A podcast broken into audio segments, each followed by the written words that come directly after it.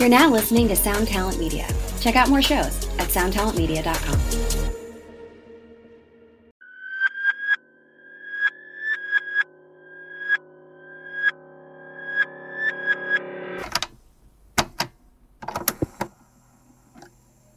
Special guests and off topics in this segment. Anything goes. You're listening to 3 p.m.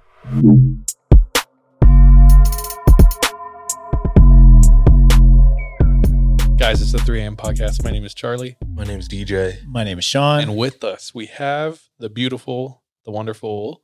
Nick Shorts. That's me. What's up, man? Welcome. Um, Nick is a is a listener, longtime listener, a homie, uh, supporter, patron, uh, interacts with us all, All the the time. teens, bro. all the all the good things, dude. Thank you so much for for uh being a 3 a.m. stan, might I say. No.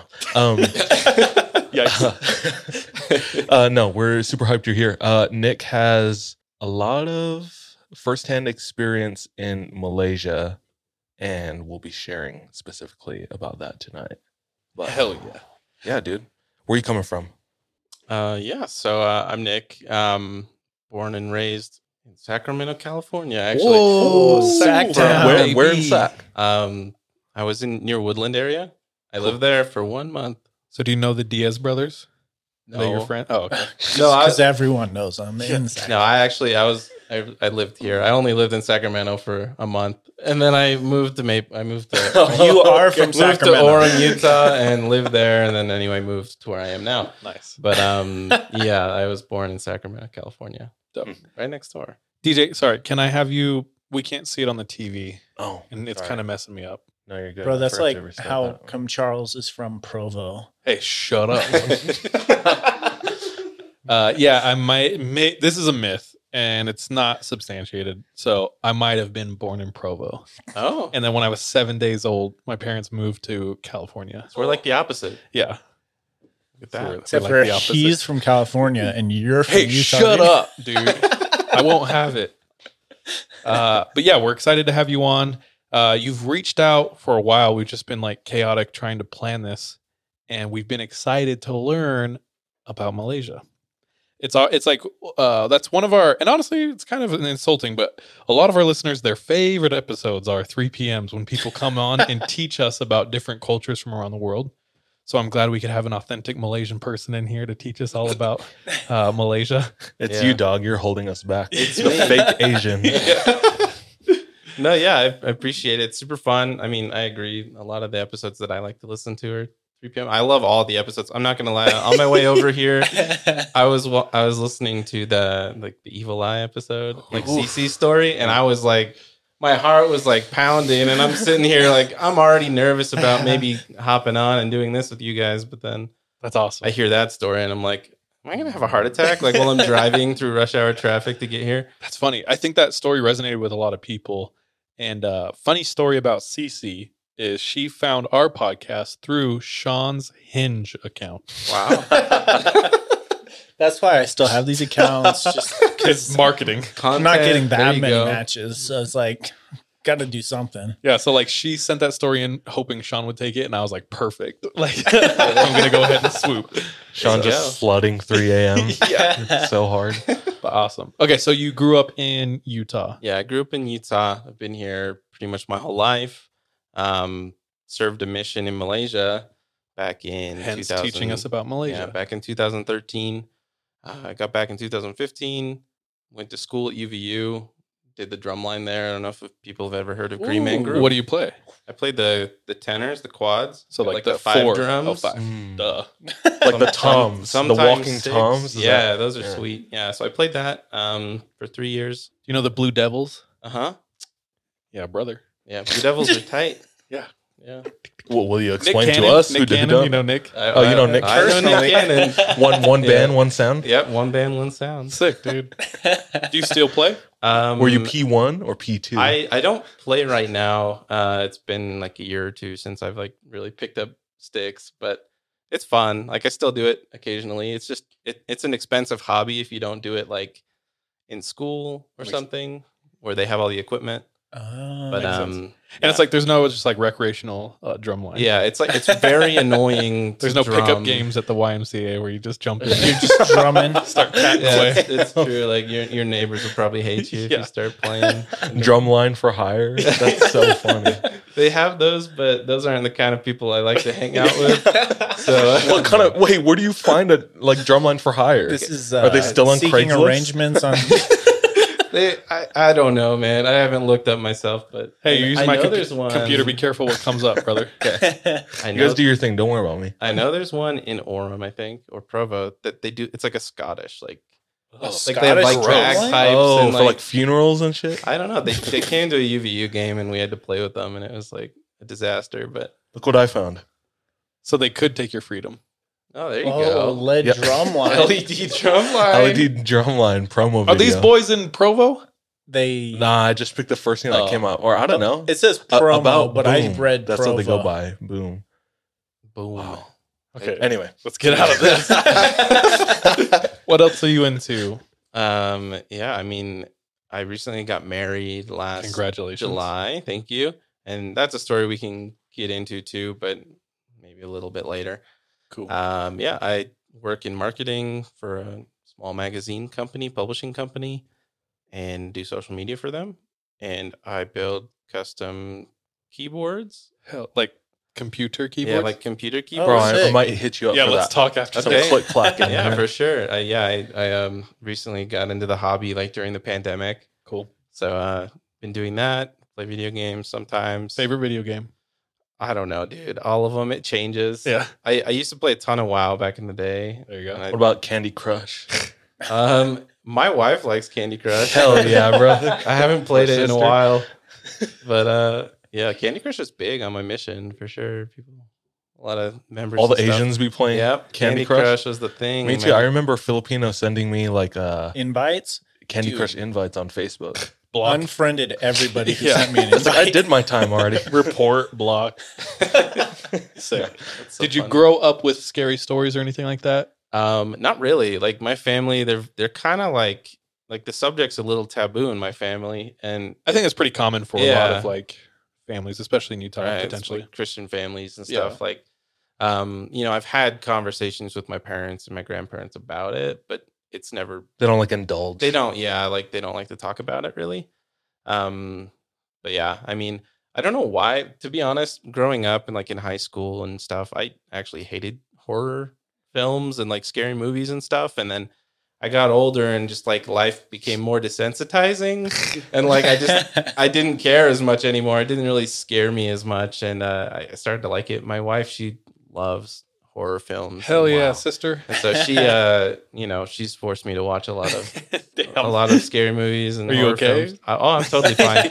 yeah, like I, it really depends. Um, of the movies that try and like jump scare you and stuff, like those don't really get me. It's like the demonic stuff, the possession, the There you go. anyway, that kind of stuff feels more real. So I just, yeah, that's the Hmm. stuff I don't really like. So as what much. what what movies have have rocked you? Oh, Have rocked your socks. I haven't to be honest, I haven't watched a lot recently. I think the one that kind of got me actually was like the new Conjuring movie. like Yeah. the number Like, one, two, or third three? one, I Oh, the third The one. one that's the okay. most the recent. devil the devil made me do made me it or do it? Oh, whatever. Oh yeah, yeah, yeah. And it, I mean, I wasn't like physically that scared, but when like after the movie, I was thinking about it, and I was like, I mean, this seems like something that could legitimately happen, and that's what was scary to me. It was like, I enjoyed that one too because Yeah. it was very like integrated into also law and like other stuff as well. And I was like, okay, this is Yeah. kind of yeah, it was interesting. cool. Okay, can I ask a potentially how do I say this? Cringy question. Sure. so like how'd you how'd you find the podcast? Yeah, that's a really good question. Um, so like how'd you you know how'd you discover us or whatever? yeah, no, that's a good question. Why Uh, why do you Why keep, do you keep why? Just why do you keep coming So back? like why how sure. did you find this? Yeah. Um, No, I uh, I drew a circle, some runes in the. Gr- no, I'm Oh, shit. no, Damn, dude. Get out of here, dog. We No, got no, no, no. powers, dog. There you go. No, I. Uh, We Bro, brought- what I just realized, like, what if you shapeshifted right now? It's like we literally like let the devil in. I I would be jump like, out great. this damn window, Yeah. dog. no, I. Uh, my uh, my buddy, I think you know Dan, uh, Dan Villegas. Yes. Oh, that's your homie. Yeah, he's my homie. I went to school with him in high school. Hilarious. I, uh, he came through Yeah, like a year uh-huh. ago Yeah, he came and stopped before by. Before we even had this. hmm Yeah, I um, I was actually on Instagram and someone posted like, "Give me podcast re- recommendations," and that one popped up, and I'm assuming that Dan recommended it to him. It was anonymous. I couldn't tell, but I think Dan's like the only person I know that Mm. listens. Um, that, That- I that know will change soon. that will probably change. Yeah. Um, but uh, yeah, I I think that's where I heard of you guys and. And then I listened to a couple episodes. I was like, "These guys are funny." Like, Hey. I like it. I, I like Thanks, the. dude. I mean, I like the vibe. I like the. You know, you get you guys joke, but you also like it's spooky at the same time, and so it's fun. It's a, it's a cool format, and I anyway, cool. that's how I found you guys. awesome. Thank No. you. No no runes were drawn. Damn anything it, I was that. really Unfortunately, no. unfortunately. Um, Dan seems to. Oh, well, he put us on pretty hard, like onto his personal socials, and I know he got like uh, a bunch of his friends on it. hmm Like, are you all in that same group? Like, do you know uh, maybe a bunch of? mean- Because I, I sometimes will go to his page. Sorry, and this is probably not for the podcast, but uh, like I'll just see like a ton of mutual friends, and it's because he like got all his homies to listen to us, and a bunch of them Oh, like tight. post about us too. Wow. I don't know. I don't know if you're like how regularly you hang out with all of them. um, no, not really. I actually haven't hung out with Dan in a long time. Yeah, f that fool. I like Dan a lot though. Yeah, we. That fool's dope. No, dude. the- I think the last time I hung out with Dan, we actually played Rocket League, and Nice. I got, I got, yeah, I whooped him. There you go. Anyway, Get wrecked. we gotta have a rematch. I know he's been You whooped playing the a lot. Hispanic dude in Hot Wheels soccer. I know. yeah, what the hell?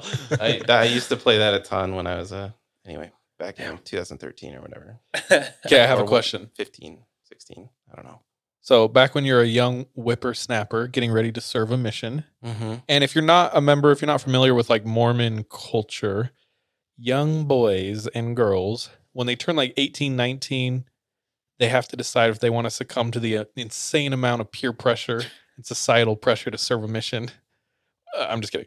Uh, they they have to decide if they want to He's serve a mission. So you sent you literally just like fill out this form, and then you send it in, and then you're gonna get a a pam- a packet back, and it's gonna tell you where you're gonna go live for two years, and you have no idea. It can Mhm. be anywhere. It could be Russia, it could be China, uh, Could be other Idaho, places dude. on the earth. Yeah, it could be Idaho, and you could be from Provo.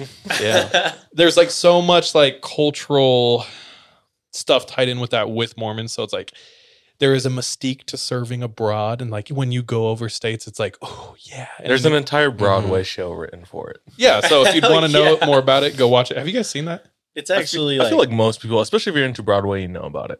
And we're talking about the Book of Mormon. Mormon musical. Musical. musical. Yeah. Actually, fun note, I saw it with one of my mission companions in LA, and it was hilarious. And we were laughing the loudest because I think we deeply understood the all the references. Understood. yeah, you understand all the jokes. But anyway, so going back, you're how old were you like when you decided to go? Um, I was 19. And then did you what where did you want to go? Um, Don't lie. I have no idea. I think I thought I was gonna go to Europe.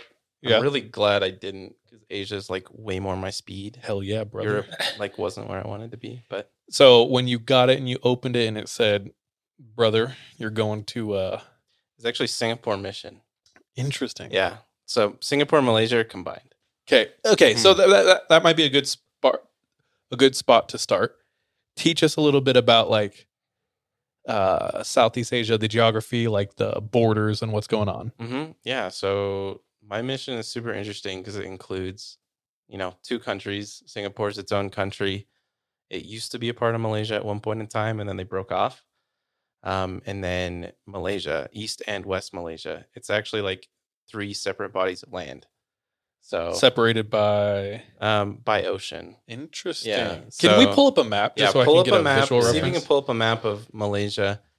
Um, Can I tell you what I know about like Singapore? yeah, go for it. Very nice, very Mhm. industrialized quickly. Mm-hmm. Uh, if you spit gum out, you can go to jail. Mm-hmm. That's all. Can you Uh, substantiate crazy, that? Crazy Rich Asians Mm-hmm. film there. All Michelin of this is true. starred street vendors. Michelin star street vendors. Food there is incredible. Okay, cool. Um, yeah, I I never served in Singapore. I Oh, was in. Malaysia the entire time. But the way it works, I mean, this is all um, this is a story a friend told me. This isn't real. We didn't have visas. Uh, we actually were on tourist visas the entire time. so it it's like Mission Impossible, man. Like we were in there. People would be getting kicked out of the country. Like they'd have to go to Singapore for a few like weeks, and then they'd try and go back into Malaysia Crazy. like um but yeah we we would go back the the visas were 90 days and so we would every Okay. 90 days we'd have like a conference in singapore so we get to go to singapore and basically hang out for like three days Oh, geez. uh, it's the worst That sounds terrible. It was so bad. Okay, but let's take a look at this map real quick. So take us through it. On the right, what's yeah going on? so right this is malaysia um the left side is west malaysia where you see like kuala lumpur that's where like the capital is capital of Right, malaysia is kuala lumpur Bro, this is so foreign to me. If you took away the names, I could not tell you where this was in the world. yeah it's um Borneo? this is the new Fortnite what is a layout. Borneo? borneo, Borneo is borneo the is country right there. Yeah, Borneo is the fourth largest island in the world. Um, What? It Yeah, is. Yeah, you idiot. Did you ever see Swiss Family Robinson? Bro? Yeah, come on, man. This is as groundbreaking as when I learned that Antarctica is just anti-Arctic. no, but uh, it's yeah. Borneo is huge. Um, I think like the third top portion of it is Malaysia. Under that is Indonesia. Wait, can I tell you um, a confession? Yes. I thought Borneo was South America. So Now you know. here we are. You learn something new every day. I'm I'm gonna teach you something else that might blow your mind. Let's hear blow it. your mind later. Later? Later. okay, well hold on to it. Later. I got I got some quick facts I'm gonna share with you. Cool. Okay, so yeah, uh, introduce us to Malaysia, what it's like culturally, physically, the culture. Yeah. It's, However, you want to dive in. That's a really good question. It's like crazy diverse. Um, West Malaysia is a little more like industrialized, I guess. Like there's more That's of the wealth. Kuala Lumpur Yeah, and like Kuala Singapore. Lumpur. Um, yeah, like Singapore is like at the bottom of the peninsula, like a little tiny island. Um, but yeah, like the western side is a little more developed. Um, that's where you'll find like the Petronas Towers. I don't know if you've heard about that. It's Yeah. these giant twin towers in Kuala Lumpur. A lot of nice buildings. Um, The Patronus Towers? uh huh. I think it was one in one of the Mission Impossibles, dude. Yeah, it's like these two giant twin towers, and then there's like a sky bridge that connects the two. It's in Harry Potter too. Mhm. It's pretty cool. I just could not resist. I'm so sorry. I didn't I'll shut up. expect to Patronum that detail. I'm not gonna lie. When I was thinking, I was writing that down today. I was like, "There's gonna be a Harry Potter joke Yeah. like somewhere." And that's how predictable we are. Bingo. we just we just covered all the spaces. No, but um, yeah, I just uh, super diverse. A lot of different. When you say diverse, like okay, so different peoples there. yeah, like a lot of different cultures. You know, if you say like, "Are you from China?" Most people from China are Chinese, right? If you say you're from Malaysia, you could be Indian, you could be Chinese, you could be Malay, you could be. There's like so many different other native tribes to Malaysia. You could be Iban, Dusun, Kadazan. Like, there's just so many. Is there an indigenous Malaysian? Um, yeah, there's about like 30 of them. Thirty There tribes, or 30 thirty. different tribes. Dude, so Malaysia's like America. Uh huh. It is, and and Sarawak. Just like everyone else came in and claimed it. And Sarawak was actually like came in like yeah, a guy named um James Brooke came in, white guy from Britain came Gosh in. and, damn like, you, Britain. Dick. Yeah, he kind of like established control. And anyway, wait, what did you say? Sarawak? uh huh. Sarawak is the top. You see the part that looks like a dog, like the Yes. right side. Yes. That's Sarawak. That's the like, grim. the top part of Oh, Borneo. dude, oh, more Yep. with the Harry Potter Huh. references. Yeah, the grim. The right grim. so that's yeah, that's Sarawak. It's um, it's like a it's like a s- state. Yeah, it's like a state. And what about Sarawak? What are you t- telling us about it? Um, there are a lot of indigenous tribes, a Mm. lot of indigenous people. Um, and that well, I was talking about James Brooke, the guy that came in and British guy came in and started started like indoctrinating everyone and starting uh you know Was that a good?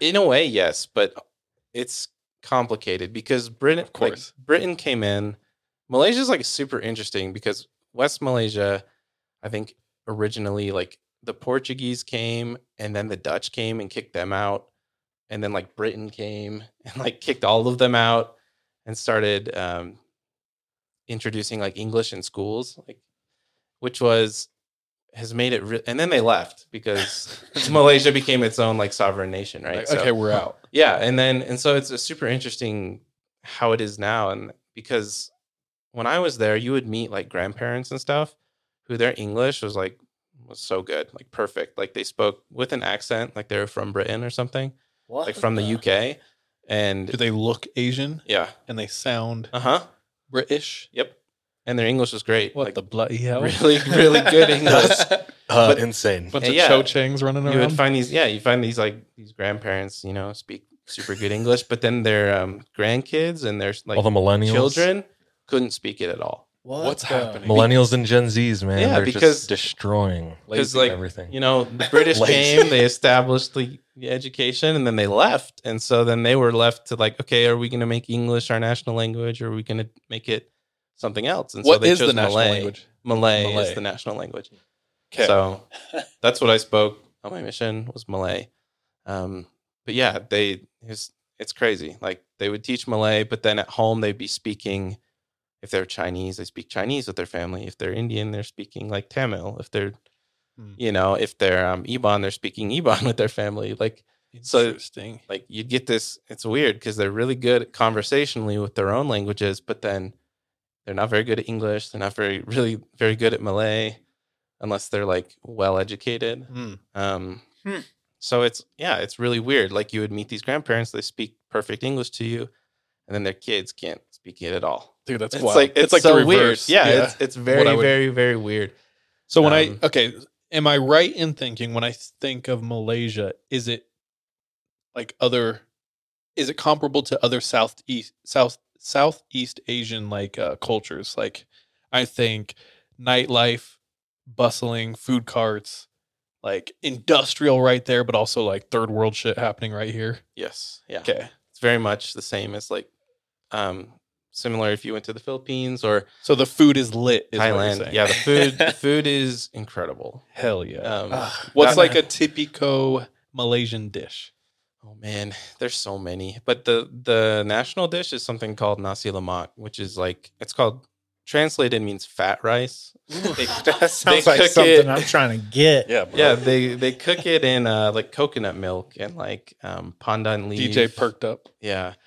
So they anyway they they cook it. They they have the rice with like the coconut milk and like pandan leaves and some other like um yeah he's looking at it right now. And then on the side they'll do like a fried chicken That looks fire. and then they have Bro, is that, Is that Chef calamari? Boyardee? oh, calamari. Or I don't- noodle. Yeah, that one, that one looks like squid probably. Uh, okay. But it's a it's a sambal. Sambal is like it's like a spicy usually like um they use like shrimp paste with it. Ooh. like a spicy chili shrimp paste. And that one it looks like they use like squid or something. But um yeah, those they'll it's super good. It's and and that's something you could find like on the street for like 30 cents, right? like so we let's we'd be eating that like every day. Like Relocating the podcast to Malaysia. Yeah, it was um pretty lit. Okay, so day one, say. The tires touch down in Malaysia. You step off the plane. Take us through that culture shock. Is it hot, humid? Everyone's yelling. Is it fast? What's going on? Yeah. Um have any of you guys been to Disneyland? Yes. Yes. Do you know uh Unfortunately. the Indiana Jones ride? oh yeah. I don't know, like when I went there for the first time, it You're- was kind of like hot and humid and like stunk. Like Everyone's standing in line. Yeah, everyone's There's standing a in big line. Ball It's cr- like- about to crush you. yeah, like you're you're inside the tunnel and it's like really like sweaty and like like people stink, you know, like that's exactly what it's like, like stepping off the plane. Someone's trying to cut out your heart. Yeah. Kali Ma. But, uh, like I just yeah, just remember like that smell. I don't know, like there's there's like a specific smell like that humidity has, Uh huh. at least to me. I don't know if Australia is the first time I smelt my own balls. and and I smell I smell Why? Because other you were balls. upside down. Yeah, yeah, bro. No, the humidity is just a, a beast, baby. Oh, it is. Yeah, yeah. Something I was not used to. No, I wasn't ready. Um, and when I first got there, actually, like every year, Indonesia burns like parts of their forest. Uh-huh. So all the smoke just like floats into Malaysia and Singapore. That's so. so like the first like the first time I got off the plane in Singapore, I couldn't see like 10 feet in front of me. Oh, Like it was just my. it was just like welcome to hell. Elton. Yeah, I was like, what is this place? And like the smell was The just, Fire could just smell You got the smoke plus the humidity. Yeah, you got just smoke a- and humidity. It's just like, Pollution. oh yeah, Mm. so good. Um, and yeah, and and we may sound like we're shitting on uh, Southeast Asia, but like low key, my favorite place on this earth. I love. I'm Southeast not even Asia. gonna lie. Same. I it's- several times have considered just like running away to the Philippines. The Philippines, and- bro. You could. But anyway, Yeah, that's, it's- it's it's wild. It's an amazing place. Um, yeah, like the first month of my mission, I was biking around with like an N95 mask on because like because there was just so much smoke, and this was before it was cool, like with Yeah. the Dude, Dude, pandemic. that's true. so That's true. Feel yeah, trendsetters. yeah. So yeah, it was. Did it take a long then- time to pick up the language? Um, y- yes and no. The language isn't too incredibly difficult to learn. You're not like learning a new alphabet or like the grammar rules aren't too different. Um, it took me about like six months to pick it up. The first six months of my mission, I was in West Malaysia. I was speaking English, and then um, transferred over. Yeah, six months later, had to, had to learn it, Yeah. pick it up. Yeah, it wasn't it wasn't too bad. I was lucky I had good companions who were like actually good at the language. If I didn't, it would have been like really bad. How does that sound like to non-Mormons? Malay? Uh, no, no, Oh. just uh, like picking up a language. Oh like yeah. that. Yeah, that's You know what I mean? Good 'Cause it's like- question. Because like for us, it's like, oh yeah, it's no big deal. Like six Like months. everyone does it.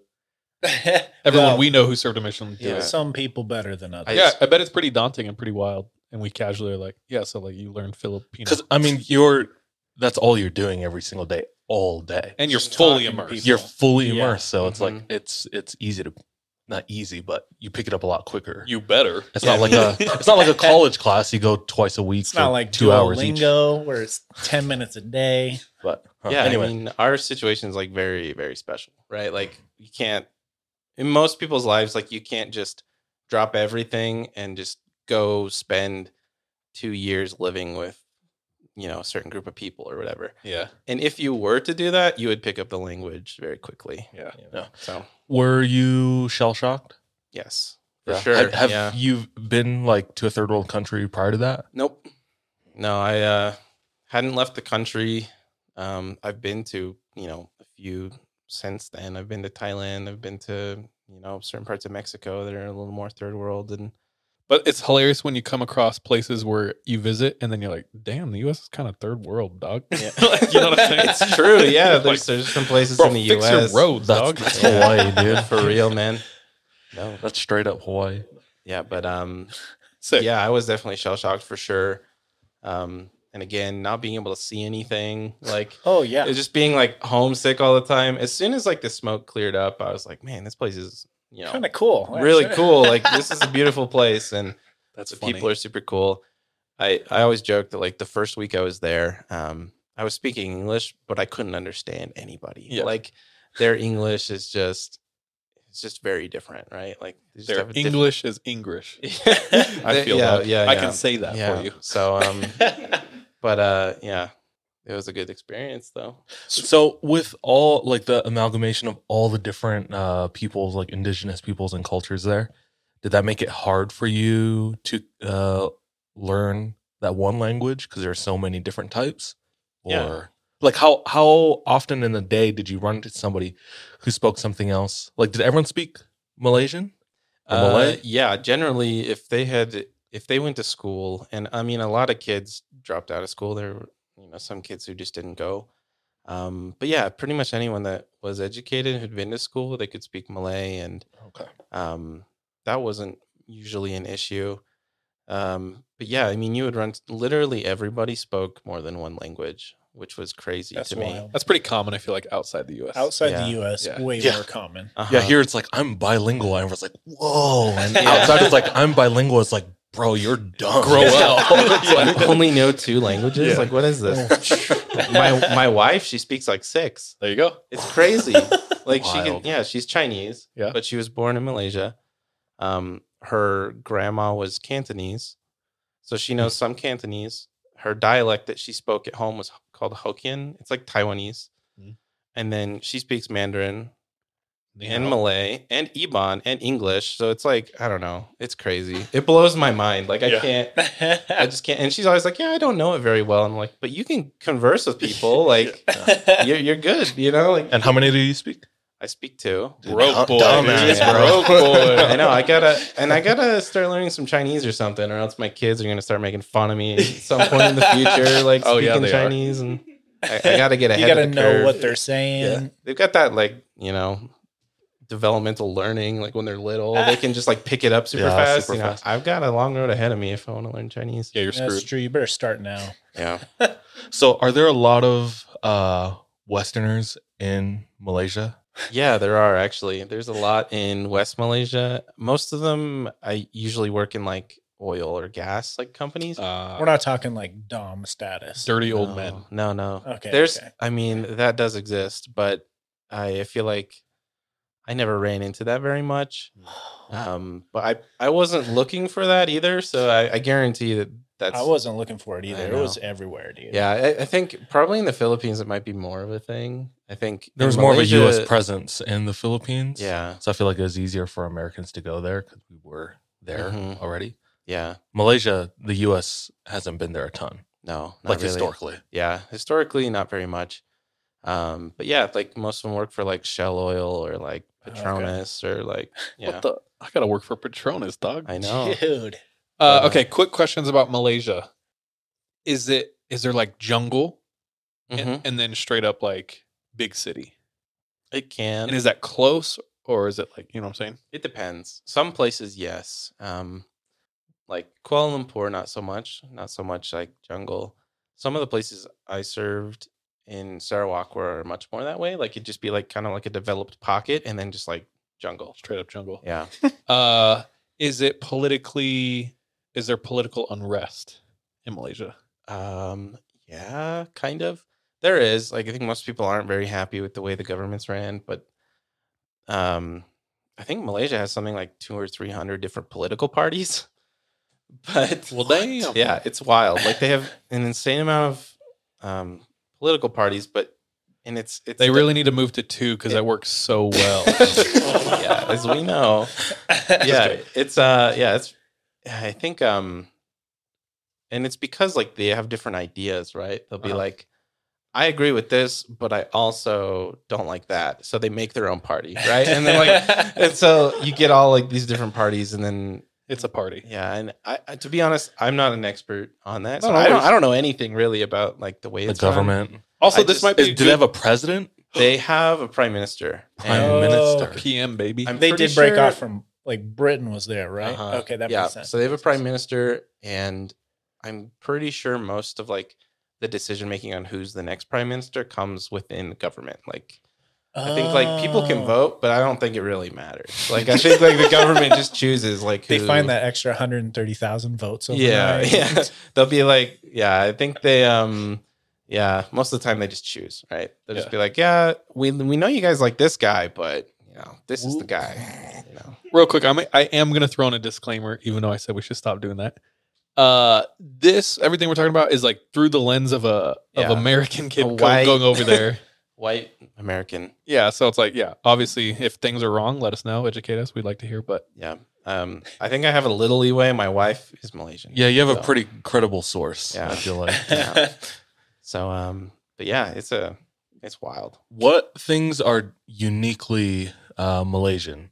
Like uh, any tropes or like, can you pick out somebody who's Malaysian in a crowd as opposed to somebody who's Indo or Filipino or Yeah, that's really hard. I mean, you don't something see they a do or lot say? of Malaysians here. You do find more Indonesians, um, for Oh. sure. yeah, it's they- just yeah, a, you do. it's a bigger country. Like they have way more people. Oh, Mhm. yeah. So, um, Malay and Indonesian is very similar. It's like 80% the same. So like if an Indonesian walked up to me, I could speak with them, right? Ah. Um, like they just use like a couple words differently. Uh, but one thing that's like I think specifically Malaysian is they say la like a lot at the end of like stuff like like go la do this la like they say la at the end of like everything Hmm. and so like that that's very Malaysian like that like for sure What do Malaysians clown on Malaysians for? Like And what are they fat, clou- being dumb? And what are they clowning Everything. you Your mom for, or for being like- a foreigner? oh, Yeah. ev- everything I mean Malaysians are just like brutally honest right and I think that's the same for a lot of they're like, Asian. Like Asians. Yeah like Asia, Southeast yeah, yeah. Asia Southeast, Asia yeah. in general Yeah, it's like yeah. they're like man you look fat like and you're just like okay yeah I I You got a haircut for your and you're like 30 pounds heavier. Yeah. Like, and- that one sounds like it came from somewhere specific. personal experience. Yeah. and, you know, and in a, in a way, like I think it's kind of refreshing. Yeah. Like it's nice.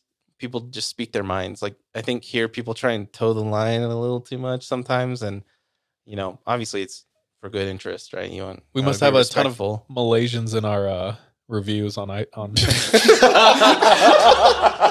iTunes. Just kidding. Okay, so you're like in Malaysia, you're learning the language, you're finding the dope spots to eat, you're talking to the people. Did you at what point did you start like did you were you the type of missionary who immersed himself in learning the culture as well as just like why you were out there? hmm Yeah, I um initially no, right? Like when I first got there, I was very like tiptoeish about like the culture and not really sure if I like liked being there. Yeah. But then as I got to know more people, you know, You're like, oh I was shit. like, this place is dope, you know, Yeah. and I and that's when I like fully jumped in. Um, yeah, What was it for you? Was there one thing or was it just like a momentum? um, that's something I really liked. It's just how quickly you could connect with people. Like Mm. I would meet people for the first time, and it, it was like we were just buddies, right? Like we'd been hanging out for years, right? And didn't matter what religion they were. Like we couldn't teach Muslims, but like I had so many Muslim friends that like were my neighbors or whatever. You know, I'd like ride my bike down the street, see a guy outside working in his garden or whatever, and just go visit him, be like, "Hey, you want some help?" And, you know, help him pick some stuff in his garden. He'd give us some food, and then we'd leave, right? You know, so it was just cool. Like we were just just hanging out with people. Um, felt like you were just like part of the family. I don't know, and I think that's kind of similar in a lot of ways to other Polynesian cultures. Like in the Philippines, it's probably similar in some ways, and um, I don't know. I mean, again, I wasn't in the Philippines. I wasn't, you know, but just to i kind of Yeah. want to give a little commentary on like the mormon mission especially because we have a lot of non-mormon listeners take religion out of it serving a mormon mission is one of the most wild experiences you'll ever have and it's like insanely unique yeah, i would say Oh yeah. and just like the situations you find yourself in and the interactions you're having with human humans are like so like so unique and on a on a separate level than like anything else you'll ever experience. So it's like it's hard to convey what that's like, but you truly do have this opportunity where you kind of insert yourself into people's lives at the deepest level where you're talking about what they believe in, what they believe like the foundation of what drives them to do things and like where they think they're going and how they interact with families. So at the very least like I think it kind of gets like dismissed or blotted out because we're seen as like religion pedal pushers who just like go door to door, which like sometimes that's the case. But for a lot of missionaries, I think there's a turning point where you realize there's a deeper thing going on when you're out here and you really are just like learning about people and learning about yourself hmm and witnessing just like different scenarios played out right in front of your face in like the realest way you've ever seen. yeah, Yeah. for sure. I think like the older I get, the more I realize everyone like needs help in a certain way. Huh. And like on my mission, you know, near the end of it, it was more about just like like making someone's day Yeah. than like, you know, teaching them about Jesus or whatever. That becomes almost secondary and it's Yeah. about just like, yeah, making real connections. Yeah, just make the trying to help. connection, talking to the person, seeing if they need anything, right? Like Huh. and you know, at the beginning, you know, a lot of missionaries will go through the motions and they have ulterior motives, right? Like I'm going to baptize this person. But near the end of my mission, it just became like, you know, I just want to help that guy, you know. He might be struggling, might have a bad day or whatever. Mm. Just want to be nice and, you know, help him out. Dope. So I hear you have a history lesson for us. yeah, I do. um, let me grab my phone. So everyone, uh, sit up, pay attention. Yeah. So There's um, going to be a quiz. There's a Write quiz. some notes. Yeah, you better be taking notes. Yeah, just kind of wanted to like share some fun facts about Malaysia first, and then like you know jump into our little history lesson here. Yeah, so these are some things I wrote down. Uh, fun fact: Malaysia is the food capital of the world. Food capital. Food capital. Of the So are we talking about like What does I've that seen, mean? Crazy Rich Asians, The where it's food- like that. The food is amazing and it's very diverse. Like there's just so many different kinds of Oh, foods because okay, there's so many different cultures, right? Like you have a mixture of all these different cultures, different flavors, right? So look, you got to go to Malaysia, and when you go, tell me Buying because I'll go flights with to. Malaysia. Yeah, for real. Look it up. yeah. Um, shoe designer Jimmy Choo Oh, from yeah, Malaysia, yeah, yeah. and also the movie director James Wan. He did like The Ooh. Conjuring. Hmm. Yeah, Oh, Insidious. he did. Yeah, and Saw. hmm Yeah, he's so he's from Malaysia. Uh, it's we talked about it before. Two separate land masses, right? Separated by East and West Malaysia. Sixty-seven percent Muslim. Um, some states still have How did- kings. How did that happen? Which one? How The it was Muslim? split? Yeah, the Muslim influence. Oh yeah, um, it's a really good question. I think I have no idea. I just know there's a lot of them. I think that the influence probably came from the Middle East, and they kind of like traveled in that way, like near like Pakistan, Nepal, and like came in I'm just curious, like what the history was that that. Yeah, I push mean that. that's a really good question. I'd have to, you know, look it up. I'm not too sure, um, And that's okay. and that's okay. I just yeah, there's a lot of them, a lot of really nice people. You know, like a lot of Muslims are just good people. I just found real quick. Uh, uh, it started with uh, traders, Uh huh. Arab traders, uh, in starting in the seventh century.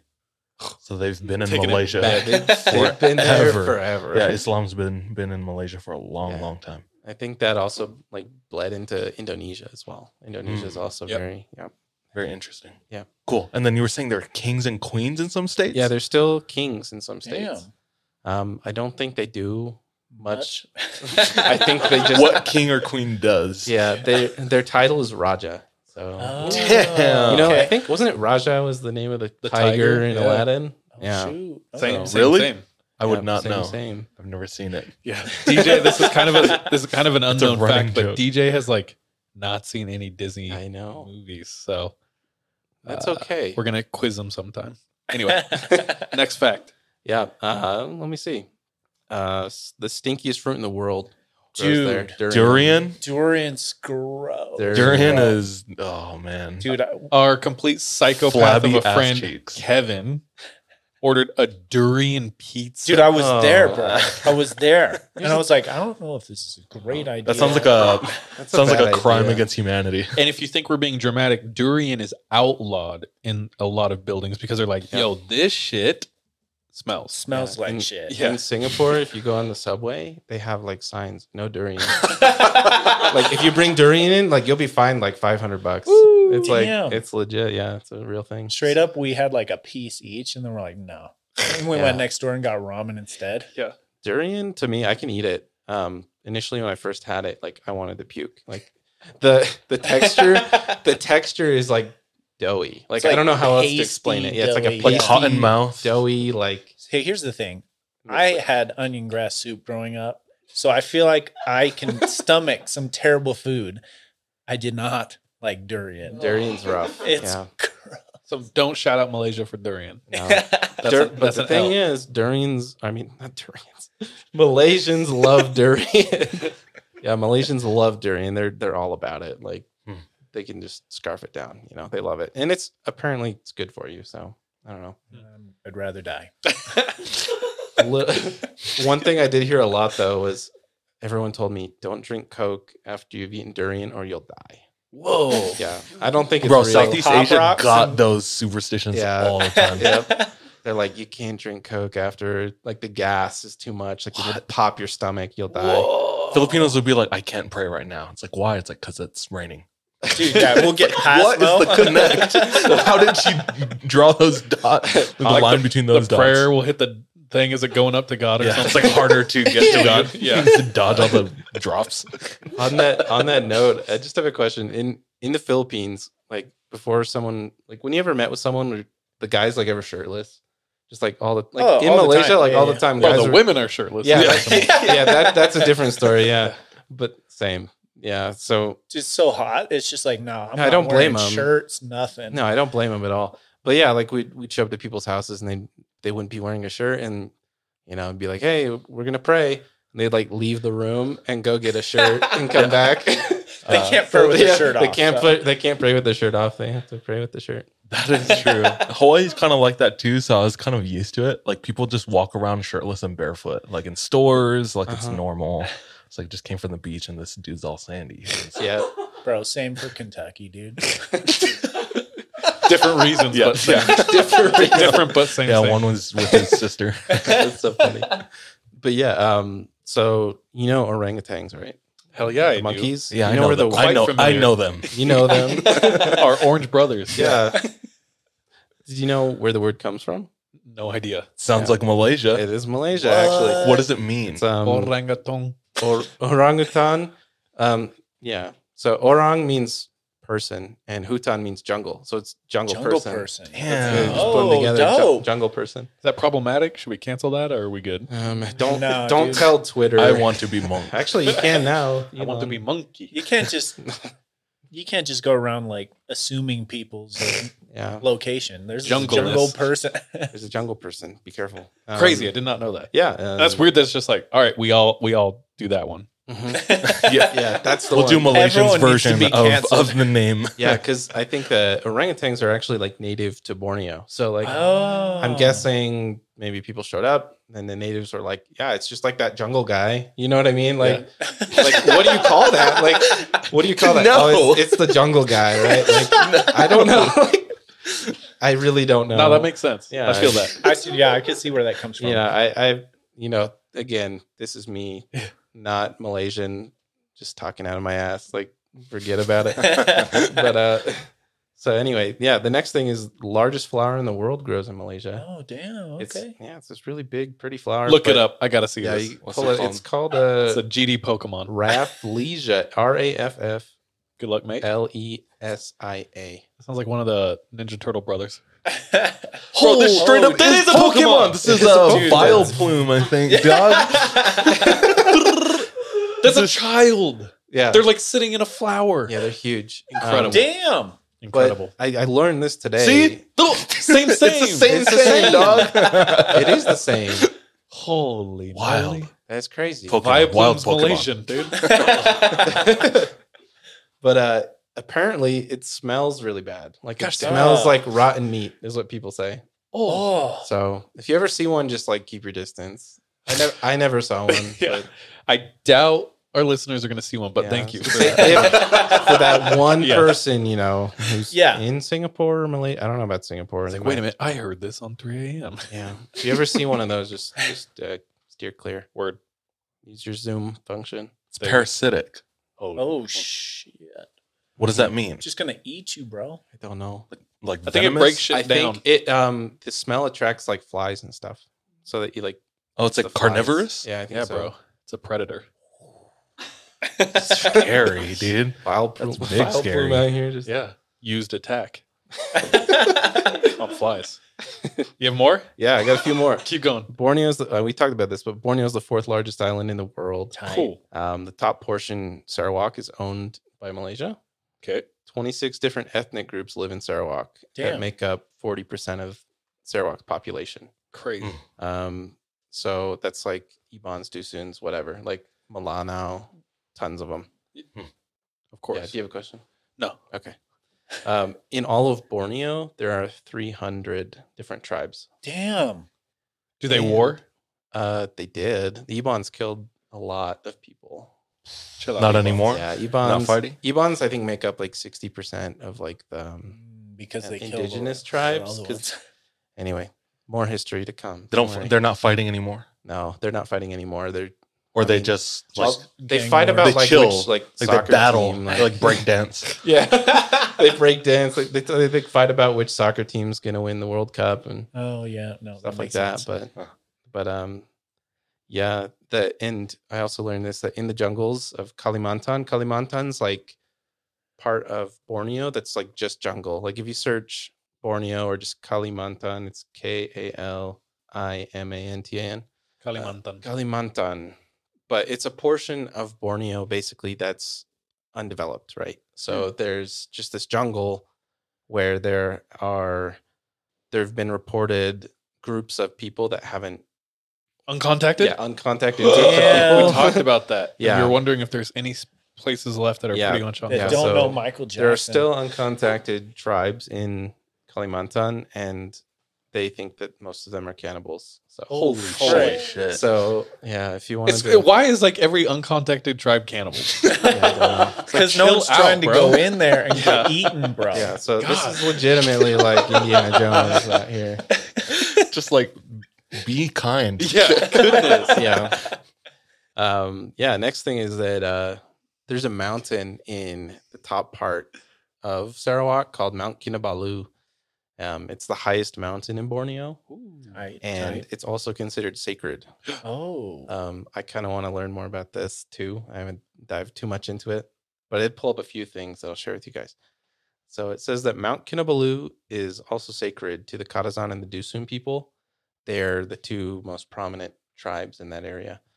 Um, they believe that after they pass away, their souls travel up through heaven, um, and they but they need to spend some time at the top of Mount Kinabalu before, you know, they make their way to the afterlife. Huh. Um, so they would bury their Ooh, their that dead. looks dope. Yeah, Mount Kinabalu is really pretty. It's a super cool place. That's wild. Um, one of my bucket list items. I wanna climb that to hike that. Yeah.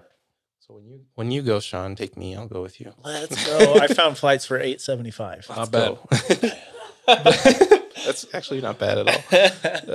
Um, yeah. So they they would bury their dead like facing the mountain. Oh, I thought you were gonna say up there. I was like, No. I was gonna say, damn. No, No, like, they would- no one else died. They wouldn't bring them up there. And this hike actually, um, They're all you- small, so it's easy to carry them on. yeah. I mean, this hike, um, the elevation gains like really steep, right? So usually they'll do it in like two days. Like you go, you have to go with a guide. They go and they have like a lodge up there that you can stay, and then like Oh, early, early in the morning, like two, three o'clock in the morning, you like hike to the top. and You can see the the sunrise. Um, kind of dope. it's very cool. Yeah, but they would um the locals would bury their dead facing the mountain so that their souls would travel up to the top of the mountain and on to the afterlife. Nice. I also found out in 2015 there was a group of tourist hikers that were there and they decided to take a picture naked at the top. Um Straight to jail, dog. no, for real. Yeah, they Yeah. they served Yeah, I didn't tell they, six days after they took that picture, there was an earthquake that killed 18 people. Oh shoot, that's because of them. Yeah. And so one member of the local Dusun community said that What were they wearing? Nothing. nothing. no, he said that uh, spirits don't like what they did. Oh, That's all he said. wait, who said that? Just one of the members of the local community there said the spirits don't like what they did. Your boobs have angered mountain gods. Bro, that's the papers in Malaysia. Yeah. That's wild. Yeah. Maybe so, it uh, did something else to the uh, mountain I, gods. I think they said I think they spent like three months in prison or jail. Damn. Not worth it. Yeah. So wasn't worth it. Um These granolas, man. yeah. So if if you ever do go to Mount Kinabalu, Don't Yeah, just don't- leave your clothes on. yeah, yeah. leave your clothes on and um, be Seems respectful. like a good idea. Dude, Yeah. uh, no, here I'm gonna be I'm gonna double down on that. If you travel, be respectful. Don't be a damn true. dickhead. Whenever I travel and we're like around the world, and if you see an asshole, it's so annoying. I'm like, you're ruining it for everyone Oh, else. you mean So literally stop doing or- that. both, bro? Keep your buttholes covered and don't be a dickhead. Be never- respectful. Yeah. Don't climb on shit. I, I would say we could even double, Double? double down. Just be respectful in general, dude. Yeah, it's true. Hey, even when you're not traveling, be respectful. yeah, Sean's right. true. Um, okay, now I'm gonna dive more into like the um the special stuff. Oh, yeah. So um, Like Wait, like scary? spooky. a little bit. We're getting A little we're, bit? We're ramping it up. All right, we're gonna get there. Ah, yeah. All right. So Hit it, Sean. Sean's lighting the fire. Thank you, Sean. This show is sponsored by BetterHelp. We all carry around different stressors, big and small. When we keep them bottled up, it can start to affect us negatively. I have benefited from therapy in a way that it's allowed me to feel a lot more light, lightness in my heart, my head, my emotions. If that's something that you are needing, if that's something that's missing, uh, give therapy a try. Give BetterHelp a try. Uh, we want to hook you up um, by getting it off your chest uh, and it be a little lighter on the wallet. Uh, go ahead and visit betterhelp.com slash 3am and you can get 10% off your first month. Again, that's betterhelp, H-E-L-P dot com slash 3am. So when the scammer uses the hypnotic method of building rapport, then they create dysfunctional, delusional reality. That's how a scam begins. Convincing the mark that it makes perfect sense to hand over their money to a con artist. The Scams and Cons podcast tells you how scams are run. You'll hear how people are convinced to buy fake art, buy machines that print money, or steal your house. I get a phone call from my wife, and she let me know that they had decided to move all our stuff out. I could no longer do anything about it except go through an eviction. And you'll hear it from the experts, people who run the cons. So we go to your bank, you go in and get 6,000 cash, give us each 3,000, we give you this. You go home and what you find out is cut up newspaper. It's fun to know how the trick is done, and that's what Scams and Cons is all about. Listen at scamsandcons.com or wherever fine podcasts are found. So in Malaysia, they have what are called bomohs. They're like witch doctors. Um, the word for witch doctor is bomoh. Um, basically, I, before I like I talk about the scary stuff they do, I want to show you this video. So back in 2000, it's the anyway. Yeah. you know, um, back in 2000, I think it was 13 or 14. Um, do you hear about that plane that went missing Yes. in Yeah. Malaysia, like MH370 that went missing? Yes. Bro, I've heard so much about that. Yeah. Did you ever see the video of the witch doctor? No. no. Okay, it's probably not what you expect, but um, we got to Yeah, watch let's this. See that. Let's see this video. So if you search Bomoh, this is what you're gonna find. Okay.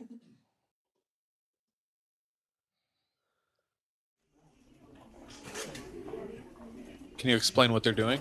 Um, no, you just have to watch. so these guys, they're they're performing some kind of a ritual right here with these coconuts.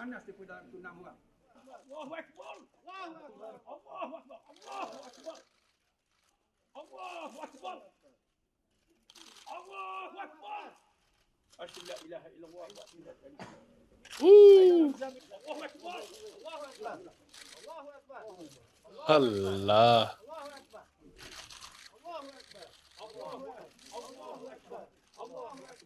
But that's basically it. So what that video is like, it, it's more of like a joke than anything because um, most Malaysians actually, when they saw that, they're like, "This is ridiculous." Like, Oh. it was more, it was like grandstanding, right? It was a performative thing, right? Like they were out there just trying to like. They said like, I think they said it's. I don't know. like, hit those the- shits together or something. I don't know. Yeah, like they. uh I think yeah, they said like they were gonna find it like the next if you're if you're just listening, we just saw three Malaysian dudes in suits and like Some grab coconuts and kind of like set them together, and then like one of them was pretending to row. Yeah, and so by doing this ritual, they, uh, you know, they were saying that we're gonna find the plane. Obviously, they didn't find the plane, um, and and so it kind of became like a laughing stock. So Bomohs, though, they they kind of are a little spookier in some ways. Um, So that wasn't a legit ones. Bomoh. that probably was, but I don't know. Like a Like, sellout it's more of like a yeah, like yeah, like Peter Popoff of Bomohs. You found, they, found, they found him on Fiverr. yeah. so yeah, the um Bomohs, they are kind of like um witch doctors in a way, like medicine men, right? Hmm. Um, the ones that practice medicine and sometimes other things like black magic and stuff.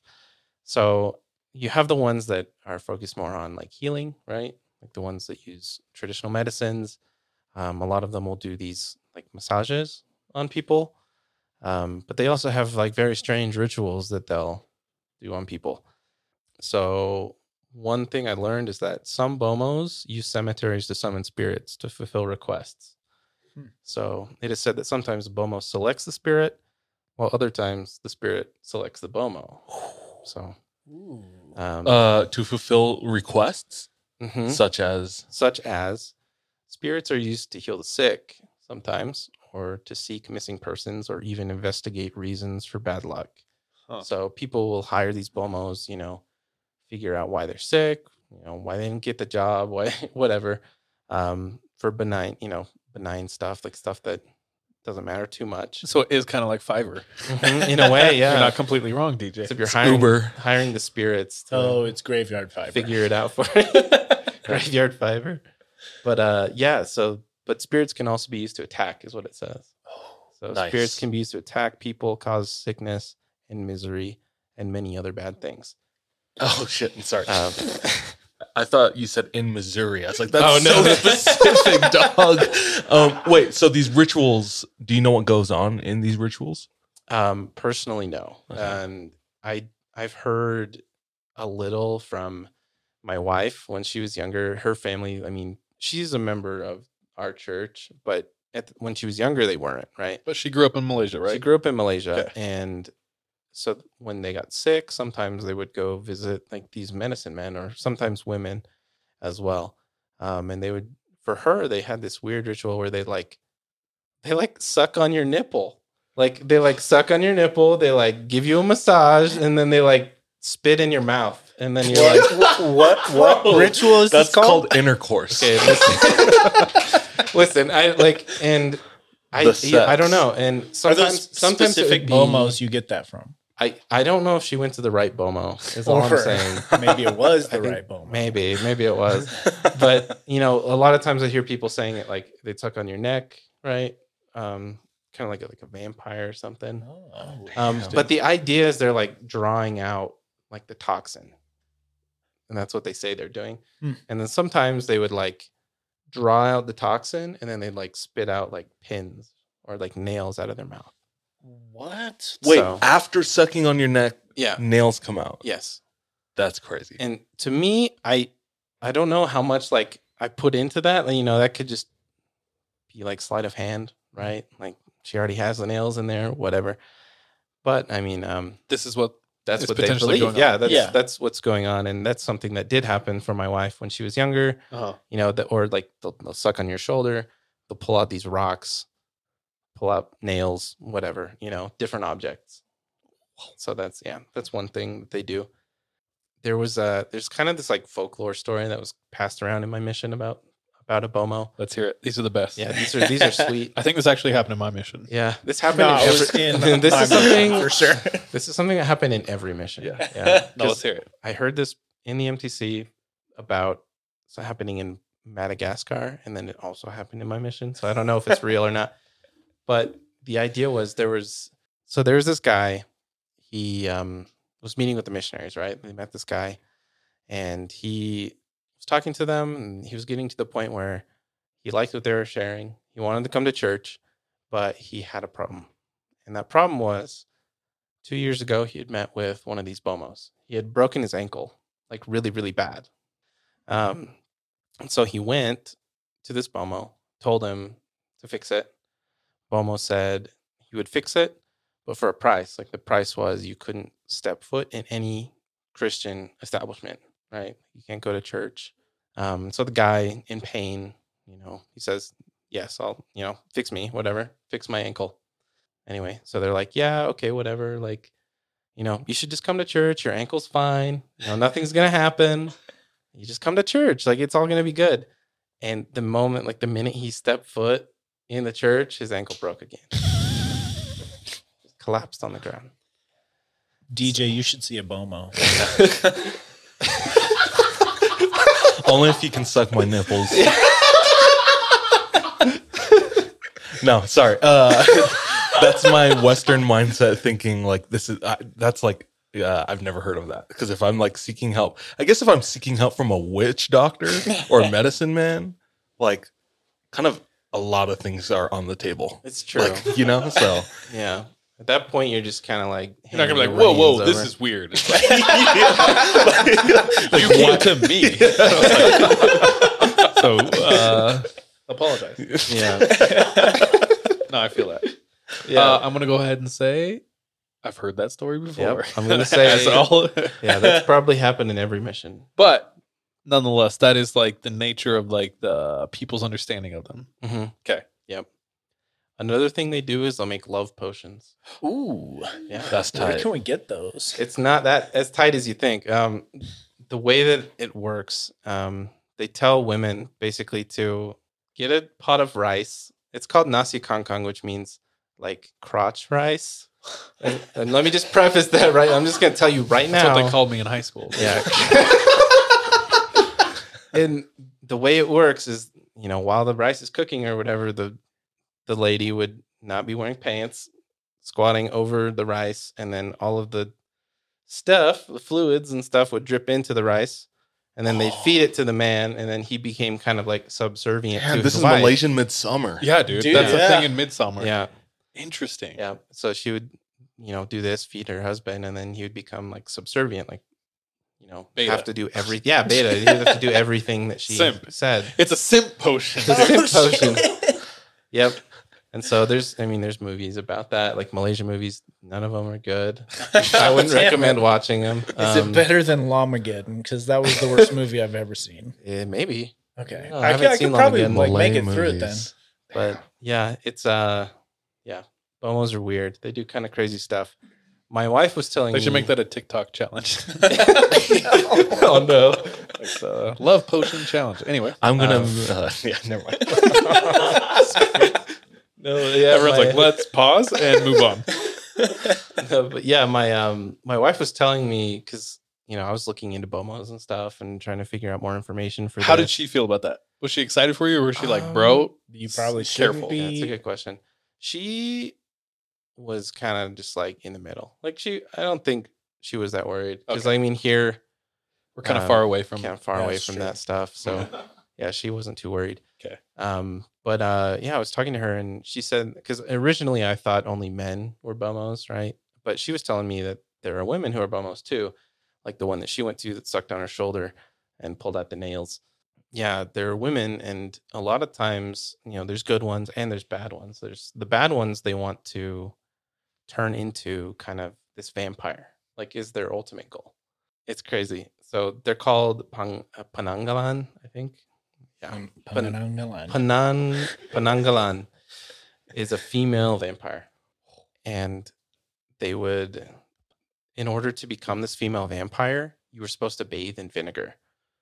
It's- There, if you search a picture, yeah, it's the idea is you're this head, like a disemboweled head, with like all of your Oh. entrails Just like trailing just, behind like you. Like floating. They have that in the Philippines too. Yeah. I think there's, That's there's the a walk walk. Japanese. There is. Mhm. Yeah, yeah. yeah. Japanese. Yeah. Yeah. And so these um these female bomohs a lot of the times wanted to become one of these and the way that you supposedly do it is by taking baths in vinegar where it would like without your head in the water. So it would kind of get rid of everything else but keep your head and they would they would go out and they would prey on like little children and stuff. Yeah. So that's probably something you guys could dive into in a separate episode. Hundred percent. Yeah. Um, there's a lot of interesting stuff. There's other folklore creatures. One's called a toyol. It's like a spirit of a stillborn child, oh. um, like a little gremlin. Uh, Kodak Black. yeah. Um, there's another one called a langsuir. It's a ghost of a woman who died giving birth to a stillborn child. A lot of them deal with stillborn children, which Yeah, is really crazy. interesting. Women. Um, and then another is a Pontianak, which is the ghost of a stillborn female child. So Bro, they have every single one. yeah they have they have all of them. And even when i was doing research I, I pulled up a page you know folklore malaysia or whatever and there was like you know so many. I couldn't i couldn't share all of them. So those are a few i picked out. So let me let me for a second I'll, let me take you to our history lesson for the day all right? Hell yeah. so it's the morning of december 7th 1941 oh, frick. where are we World Depends War which II side you're on. Yeah. It depends on who. Yeah. In the skies or on land. Yeah. Well, you know, as we know, that's when Pearl Harbor happened. That's when my birthday is too. Actually. Oh, damn. Happy birthday. Thank you. And um, That's, inappropriate, Charles. Yeah. Coming from you. and uh, that's also when the Japanese invaded Malaysia. Oh, Whoa. Dude, they hit Damn, Malaysia got no shine for that. My bad, y'all. So uh, yeah, this is uh, something not many people know about. And Dude, teach us. I didn't know anything about this either until my mission. So yeah, I learned that on December seventh, the Japanese, while they were attacking Pearl Harbor, It's like, let's pull up. also pulled up on Malaysia. Damn. Um, and I think the reason, the big reason they attacked Pearl Harbor was to gain a stronger hold in the South China Sea, um, in that area. So they thought Malaysia was kind of a good central point for that. So they're like, let's go into Malaysia, let's take it over. And while the US is preoccupied with all this other stuff going on, we're going to take Malaysia, right? They didn't think it was going to be that big of an issue. So December 16th, about, you know, a week and a half later or whatever, they pull up to Sarawak. And that was probably the biggest mistake they could have made because have you ever heard of Iban headhunters? Oh, what? No, t- teach us. How do you Yeah, spell so- Iban? I B A N.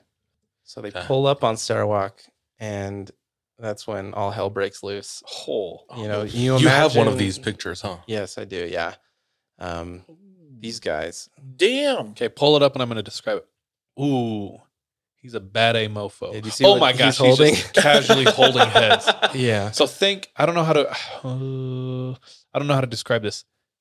Uh, adorned in like ritualistic clothing, bare chested, strong, buff dude, and he's Mhm. just carrying Heads. four skulls. It looks like three skulls. Yep. So, Tough dude. Straight up looks like Apocalypto. Yeah, Oh, dude, there you go. yeah, that's, that's, good. a good example. mhm. yeah. So these, uh, you know, Japanese pulled up and they they started um, invading these jungles, and at the time that was a, where all the tribes lived, right in in uh, in Borneo, um, and so they just started going to town, right? Like you imagine, like you know, kind of how the U.S. was when we invaded Vietnam, like we're in their home, Home turf we're in their home turf. Yeah. They know the jungle, they know all that stuff. Um, same thing, you know, for Jap- for Japan when they invaded Sarawak. So Started losing their minds. they came in and they just started losing their heads, more like it. But They got served. yeah, um, and they were there for four years actually. But they, uh, after four years, they left. Um, I couldn't. I wanted to find how many died. I couldn't find it, but uh, there's these long houses in Malaysia where Iban people live. It's kind of like a cultural, like It's very Samoan. hmm Yeah, it's kind of like you you put your whole family in there. Like you put your cousins in there, your brothers, sisters, grandparents. You all live inside this long house, and um, you all have like a separate home, like inside of the home. It's like one giant home, but then it's almost like a motel, right? Like you you walk Oh. in, and then there's just like doors, but then there's like a big area in the middle to like hang out. Dope. So you got like your family in there chilling. Um, but a lot of these long houses, if you go into them now, they'll have like chandeliers of human skulls, like Japanese skulls. So it's Oh, Yeah, and I oh, think, man. I think I sent a That is picture. tough, my guy. Yeah, I sent like a couple of pictures to to DJ with a, a couple of those.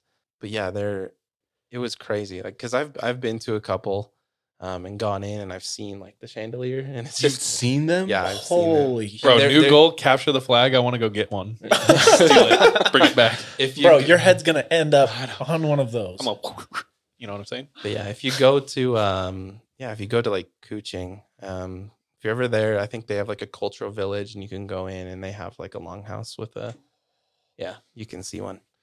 Um Wow. But yeah, I think Damn, this looks hella fun. All your Yeah. cousins? Just chilling. Hell Big yeah. sleepover every night? Question: How do you? How do they bone? smash? Yeah, bro. yeah, that's uh Just on display. Yeah.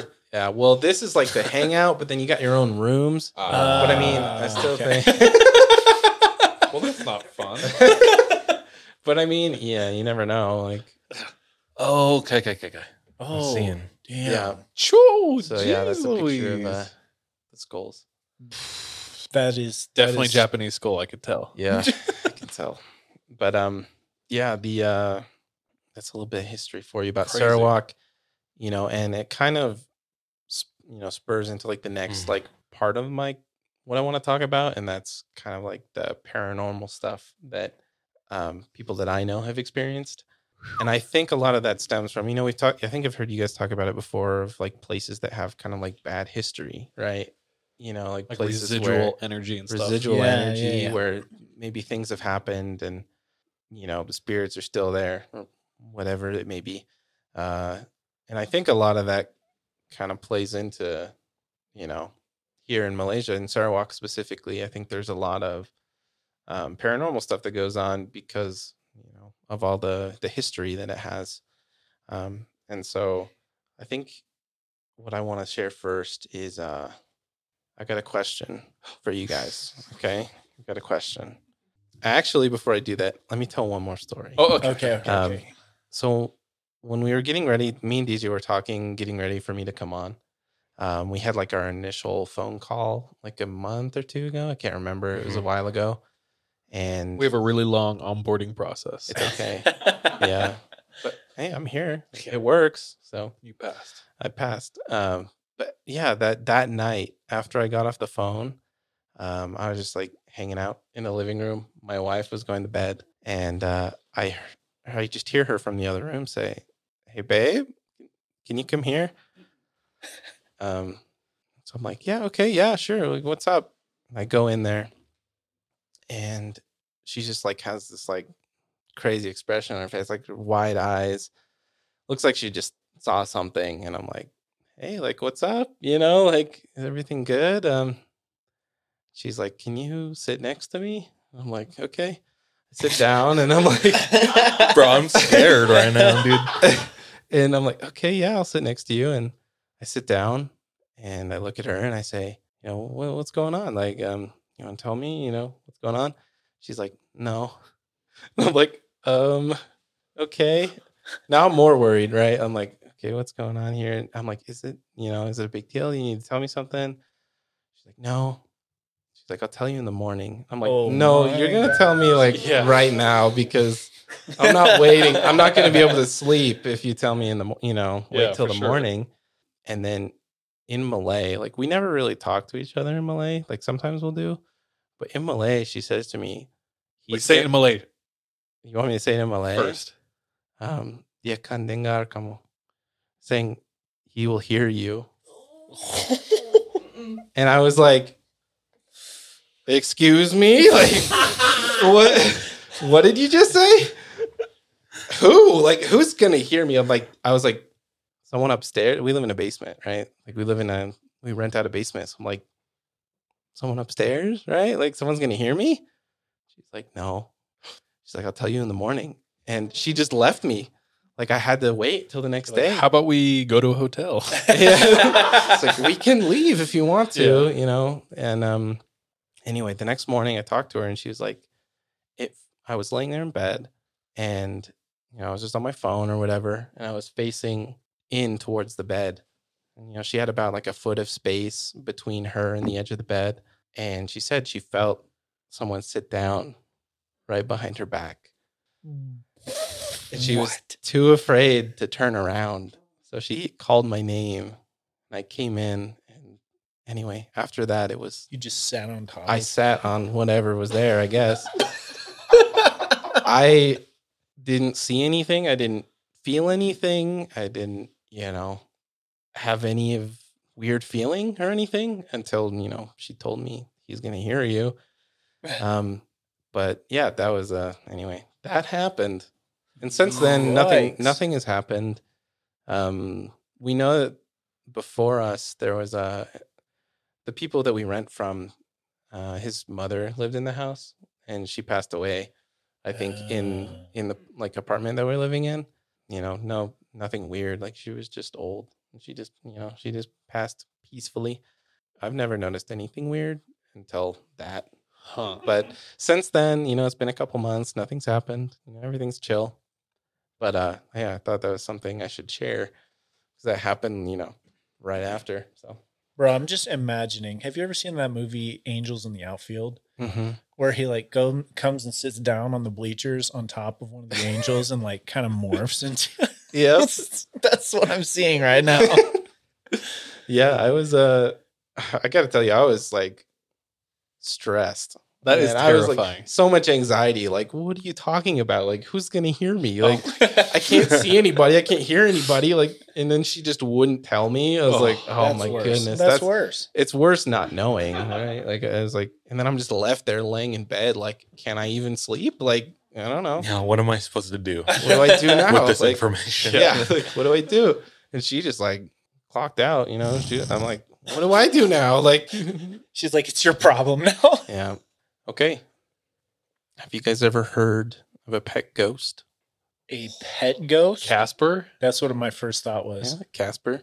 I mean, No, uh, we haven't. yeah. So, um, when I married my wife, she told me a story about how they have pet ghosts in Malaysia. Notably, her neighbor across the street of one of the places she lived, she said they had a pet ghost. And while they were living in that house, they had a lot of experiences with weird, paranormal, sketchy stuff going on. I have heard of a pet ghost. Really? And I don't mean to interrupt you, but I have. Okay. From one of our good friends. Her name is Ren. And she's in this room with us Oh. recording right now. And Ren might have a pet ghost. Don't you? Uh oh. What? Do you really quickly just want to talk about it or no? Not right now. Wait, come, Come, closer. come the up, mic. yeah, come up to the mic. Um, when I was moving into my apartment in college, it was probably like two ish years ago. I was moving in and I met Jeremy, my pet ghost. And then I actually served a mission and he followed me on my mission. So he's he's friendly. He has a family. Um, but he was he was trying to scare me at first. And uh, he was kind of like flickering the lights and I'm like I'm I'm moving in. I Just need everything to be calm and chill. Um, and so I just talked to him, and he was just like, "I just have a family. It's like haunting season." I'm like, "You can live here. It's fine, but uh, just chill with the lights, please." so, anyways, we became good friends. But yeah, basically anything that kind of happens that's weird. It's Jeremy. So, anyways. How how did Jeremy come about? Like the name The and just the history. I don't know. Um, I don't know. It just uh, Jeremy Jerry seemed fitting. I th- I think I was thinking of not like a guessing game of his name, but Jeremy seemed fitting, and and he didn't get upset with the name, so I th- I think he liked it too. So, anyways, Sorry.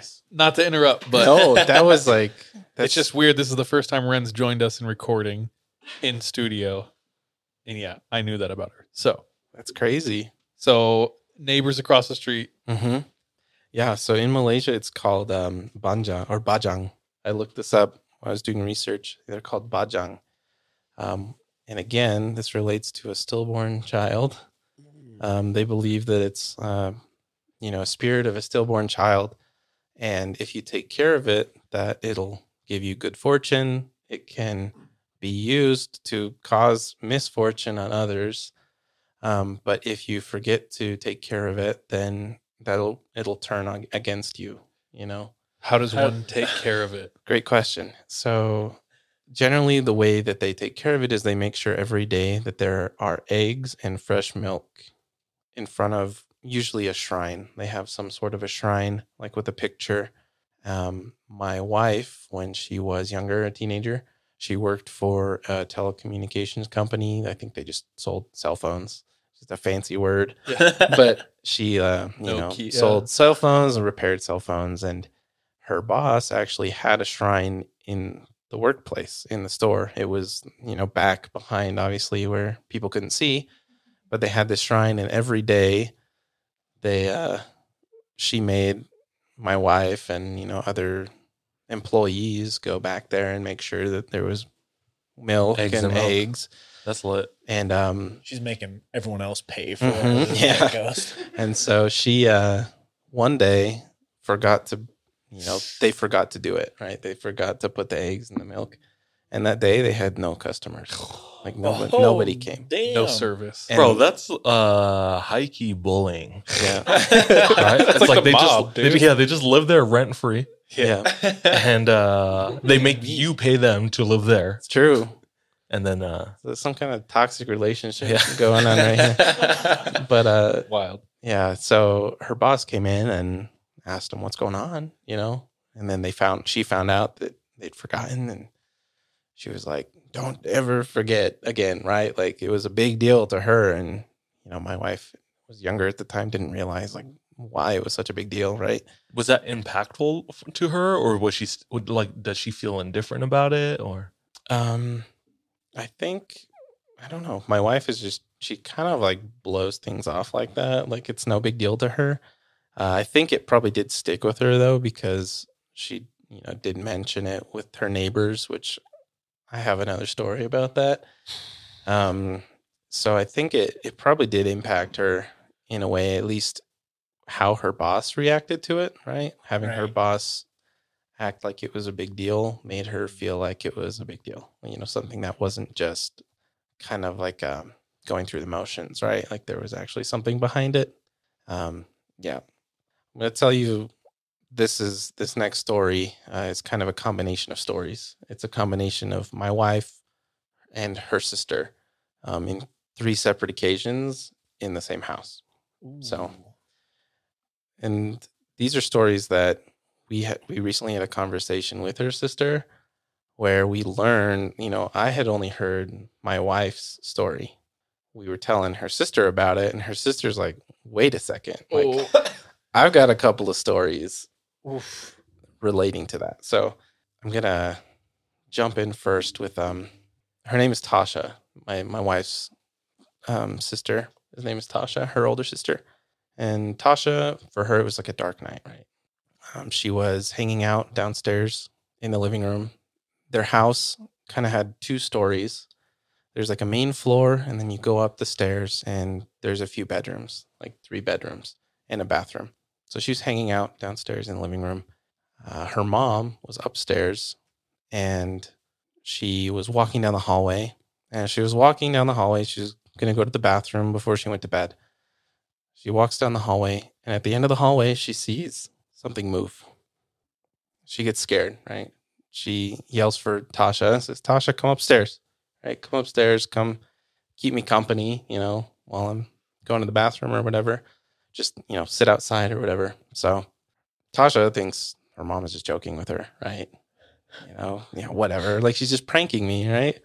So uh she's like, okay, whatever, yeah. Like goes up the stairs, um, takes a seat at the top of the stairs, right next to the bathroom. And her mom's in the bathroom, you know. She's sitting at the stairs, pulls out her phone. She's just looking at her phone, playing Candy Crush or whatever. and she notices something move at the bottom of the stairs. And she looks and it slowly gets closer. And as it gets closer, she notices it's in the shape of a man.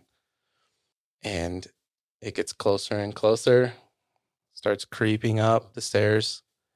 And right as it's about to get to the middle of the stairs, it disappears. All right, next story. So my wife is the focus of this story. It was um a normal day, right?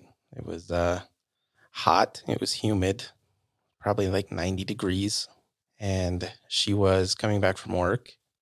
She was alone. She was the only one in the house. And being alone wasn't unusual, right?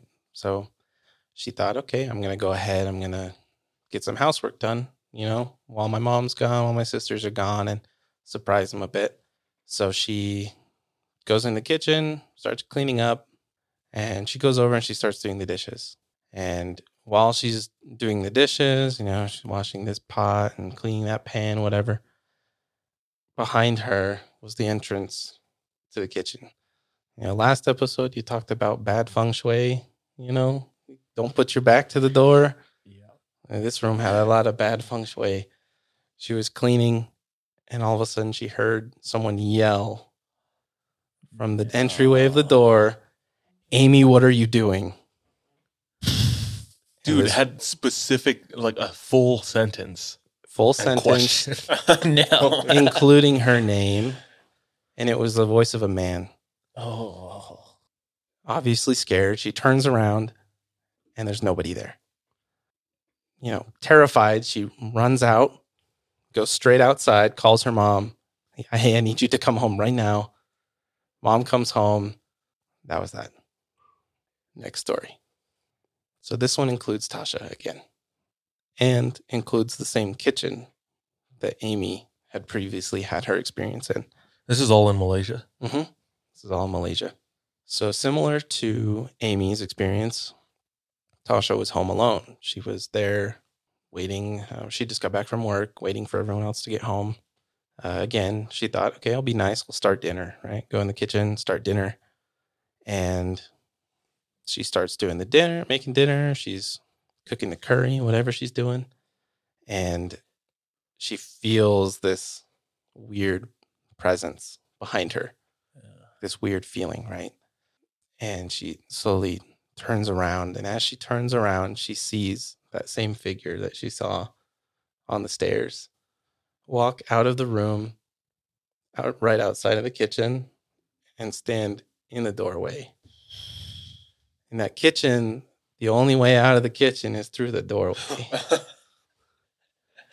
and so, terrified, acting on instinct, not knowing what to do, she just beelines it right through the figure, straight outside. As soon as she ran through, it was gone, right? Because outside calls her mom, same thing. Come home, I need you. mom comes home. There's nothing, right? You know, no trace, anything like that. I'm going to skip to a different story. We'll come back to my wife's family. this next story was a story told to me by a missionary that I knew uh, personally. We were companions in the MTC. No reason to, you know, not believe his story. Uh, and this happened at the beginning of his mission. He was in an area called Sibu, Malaysia.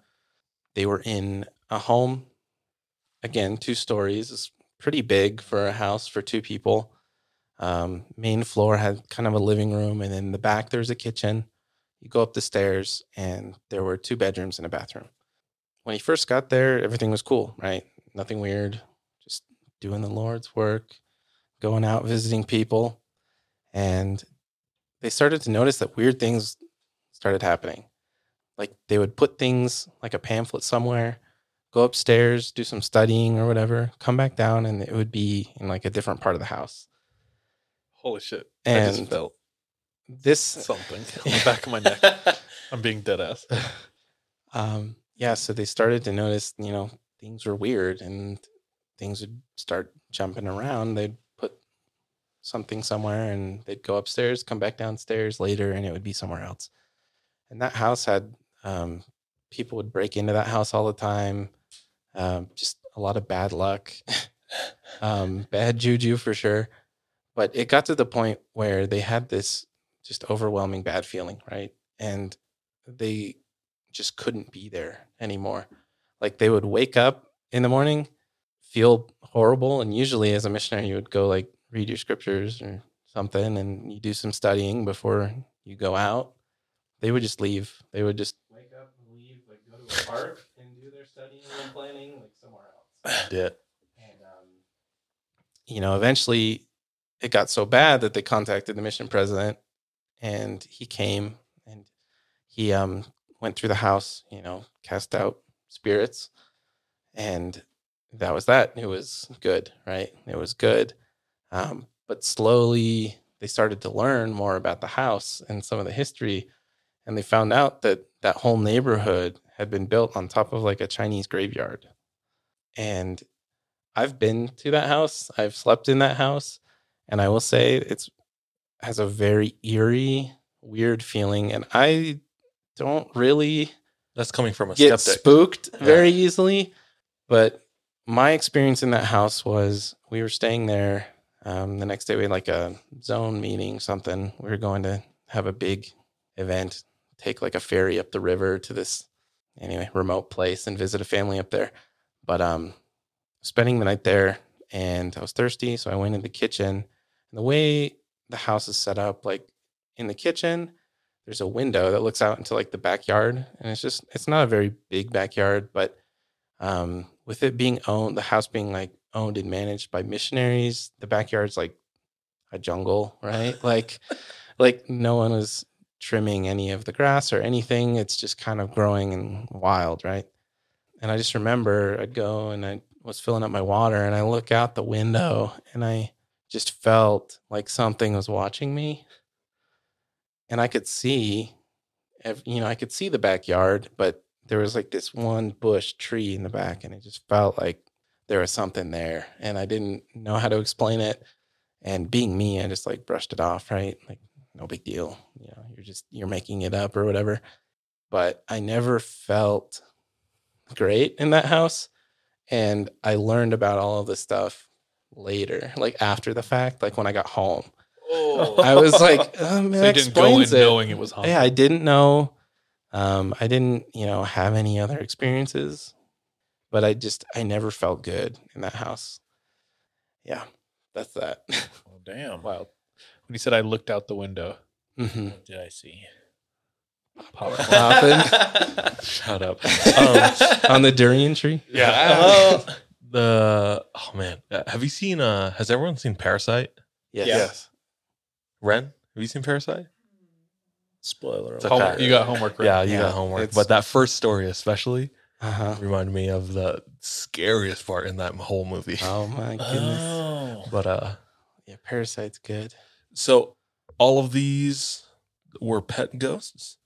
Um, I don't know. The first one, my wife thinks it is, right? The Mm-hmm. ones, the experiences she had in her house, she Like with the stairs, with the stairs in the and kitchen. the Uh, kitchen and the shadowy figure.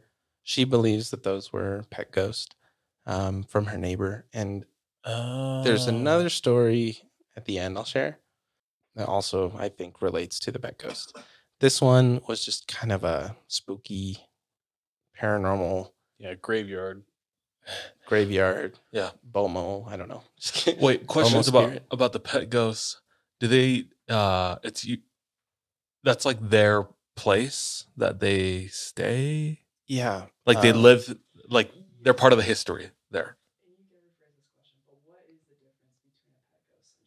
I was So Ren ask is asking, is there a difference? And if so, what is it between a regular ghost and a pet ghost? Yeah, that's a good question. Um, I think, and this is just my knowledge of pet ghosts. I mean, I'm no ghost expert, but um, I think the difference is pet ghosts have kind of like a purpose and they're kind of tied in a way to Uh, that owner, right? Yeah, and they're Um, requiring. yeah, stuff. they they require like upkeep. I guess I don't know. You have to. So then, like, maybe the shadowy figure was sent to their house from their neighbor because they can like bid it do stuff, right? Yeah, maybe her cats were bugging them or something. I don't know. Yeah, I just, yeah. Huh. She Wait. knew that they had a shrine. So, So your wife never had a pet ghost. no, she never did. Um, but she was around, you know, her boss and Yeah. neighbor who did. Yeah. Sister was it Tasha? Mm-hmm. Did she have a pet ghost? No, No. no, Yeah, nobody in her family. Um, and something that she did say was that her family's very sensitive to spiritual and paranormal things. Um, my wife says she sometimes will hear things. My, you know, Tasha will see things kind of. Huh. Um, I, I wonder how much of that is self created, you know, because they love horror movies and they grew up watching The Conjuring and they love like Ed and Lorraine Warren. So they're probably like, I want to be that. You know what I mean? and I'm not I'm not discounting any of their experiences. Obviously, I believe them, right? Yeah, but, it ties in. Yeah, I, I Yeah. wonder if a part of that is like I even like, uh, think a form of that, like wanting it, is a form of like opening yourself up to it. yeah, Because there's Yeah. a lot of times where, as a teenager, we would go to haunted places and we wanted to see things. hmm And I think you could kind of get yourself into a state where, like, because you want it so bad, you're That more shit like, might susceptible. Yeah. yeah, yeah, yeah. for sure. so I don't know. Yeah, I don't know. That's a thought I had. Huh. Um, but yeah, um, if you want, we can share that video. It's pretty short. This is another experience from another missionary who served in Malaysia. Same place, Sibu. Do you think Where- he'd have we have permission to share it? Yes. Cool. Yeah, he. Um, yeah, he would be cool with that. So you know this person. I know this person. Yeah, Awesome. I uh, served with him. Never companions with him or anything, but was around him a lot. Ooh. hmm And so he uh, he made this little video here. He has a little bit of illustration with it too. Awesome. So it's pretty cool. Uh, that's why I thought it would be good to share here. Okay, guys, if you want to watch this, the link will be in our show notes down below. Mhm. Okay.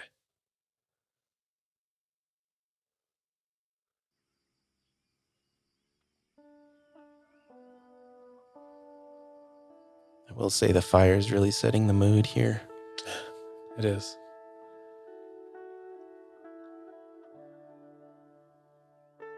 Is that Malaysian at the bottom? hmm Yeah, it's Malay.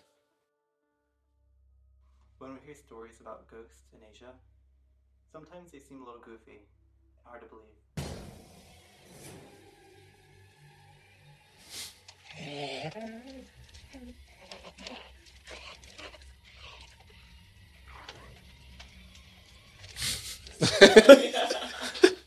and it wasn't until I went to Asia whenever I realized that those could actually be pretty true. I was in Sibu, Malaysia, and there's a street called Jalan Tiong I've been there. As a missionary, we contacted there all the time. We had a curfew for 9:30 p.m. It was already dark. We're on the way home. And as we were walking down the street, we see a lady smoking a cigarette. And as we got Oh. closer to her, we realized that she was pregnant. So we stopped to talk to her and ask her why she's smoking. But we told her that the smoking was not good for her health or the baby's health. She told us the baby was fine. She invited us to her house to meet her family because she believed that we had kind hearts. When we got to the house, it was dark, except they had one candle lit in the middle of the house. The house was made out of wood, and the paper on the floor was made of plastic. There was no furniture in the room, and everyone was sitting on the ground, drinking. We already thought, oh man, this was a bad idea, but we wanted to help the lady out, so we began teaching the family lesson after we had been introduced. Throughout the lesson we had for them, the family began asking us questions, and it was fine, but then we noticed that the questions became repetitive. For example, there was one guy, he kept asking us to teach him to pray. And we'll teach him to pray, and five minutes later, he would ask the same question as if he forgot. This went on and on for about an hour. And then when it came time for us to leave, we said a prayer for them, and we asked for their home to be calm, and that the baby would be healthy. We also scheduled a return appointment to come back the next day, and we set a time and who we'll be meeting with. When we come back to the house the next day, the room that we were sitting in the night previous was empty. There was candle wax on the floor, but there was nobody there. The wax seemed old. We go a couple doors down and we ask the neighbors if they know who lived there. They replied, Oh, there? Nobody lives there. And I looked at my companion, and he looked at me, and he's like, Yeah, but there was people there last night. What do you mean? And the guy said, No, no, no, nobody lives there. It's it's been empty for a while now. We checked back at the house one more time, and we felt an eerie feeling. We both decided to leave and never return. We decided it was for the best. To this day, I wonder if those are people or ghosts that we encountered that night. And I wonder where they are now.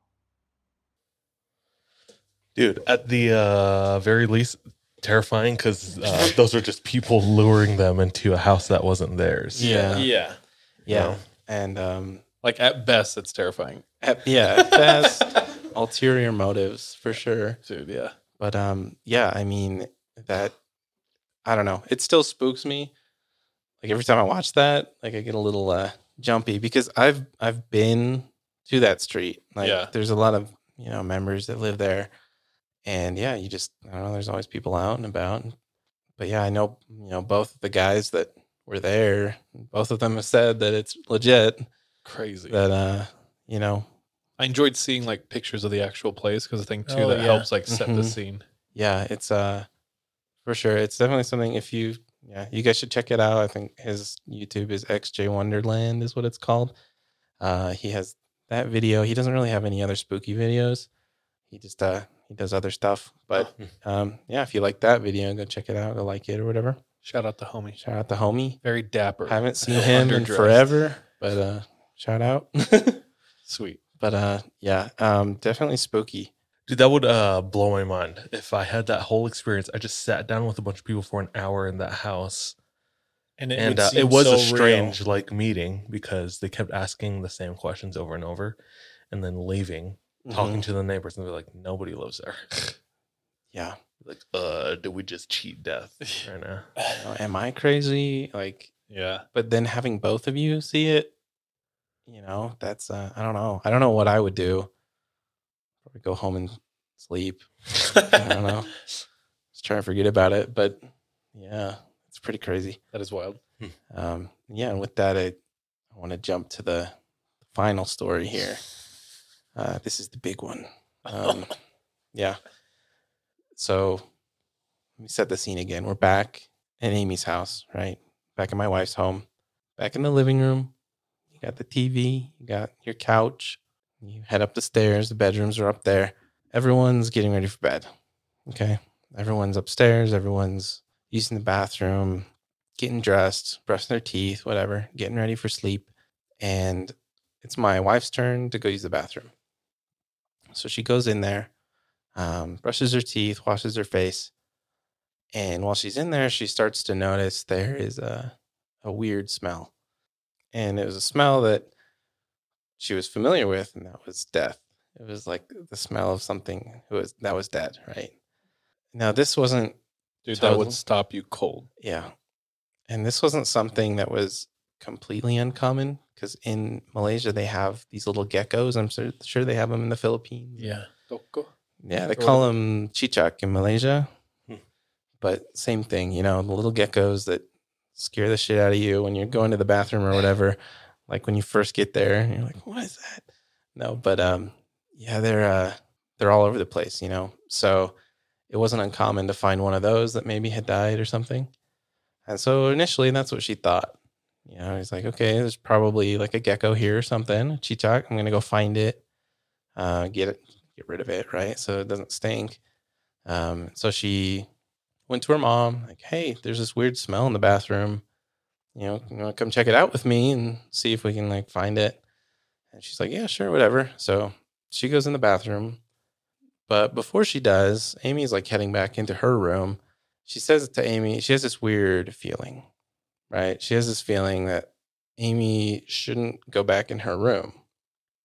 She doesn't know how to explain it, but she tells her, Hey, I think you should sleep downstairs tonight, which was strange. But Amy was like, "Nah, I'm just to sleep in my room, you know? And she's like, No, I think you should sleep downstairs. So she says, Okay, um, I'll sleep downstairs, gets her stuff, goes downstairs, and we're going to talk about her mom. Her mom's name is Alice. Now, Alice, she was, after sending Amy downstairs, upstairs in the hallway, walks into the bathroom, looks around, right? Opens a cupboard, checks in there, nothing in there. Looks behind the garbage can, nothing there. Checks all the corners and crevices behind the toilet, can't find anything. And she, you know, at that point, doesn't know what to do. It's late. She's tired, wants to go to bed.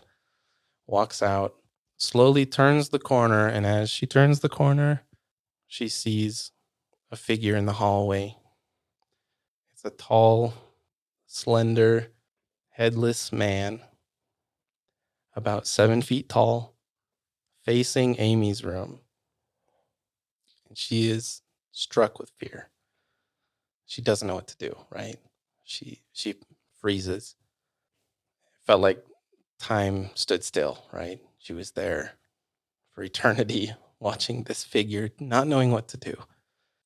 She notices the figure turns slowly towards her and starts to take steps towards her. And like, boom, boom, slowly towards her down the hallway. Again, she doesn't know what to do. She she starts to prepare herself to fight, right? And her mom's not tall.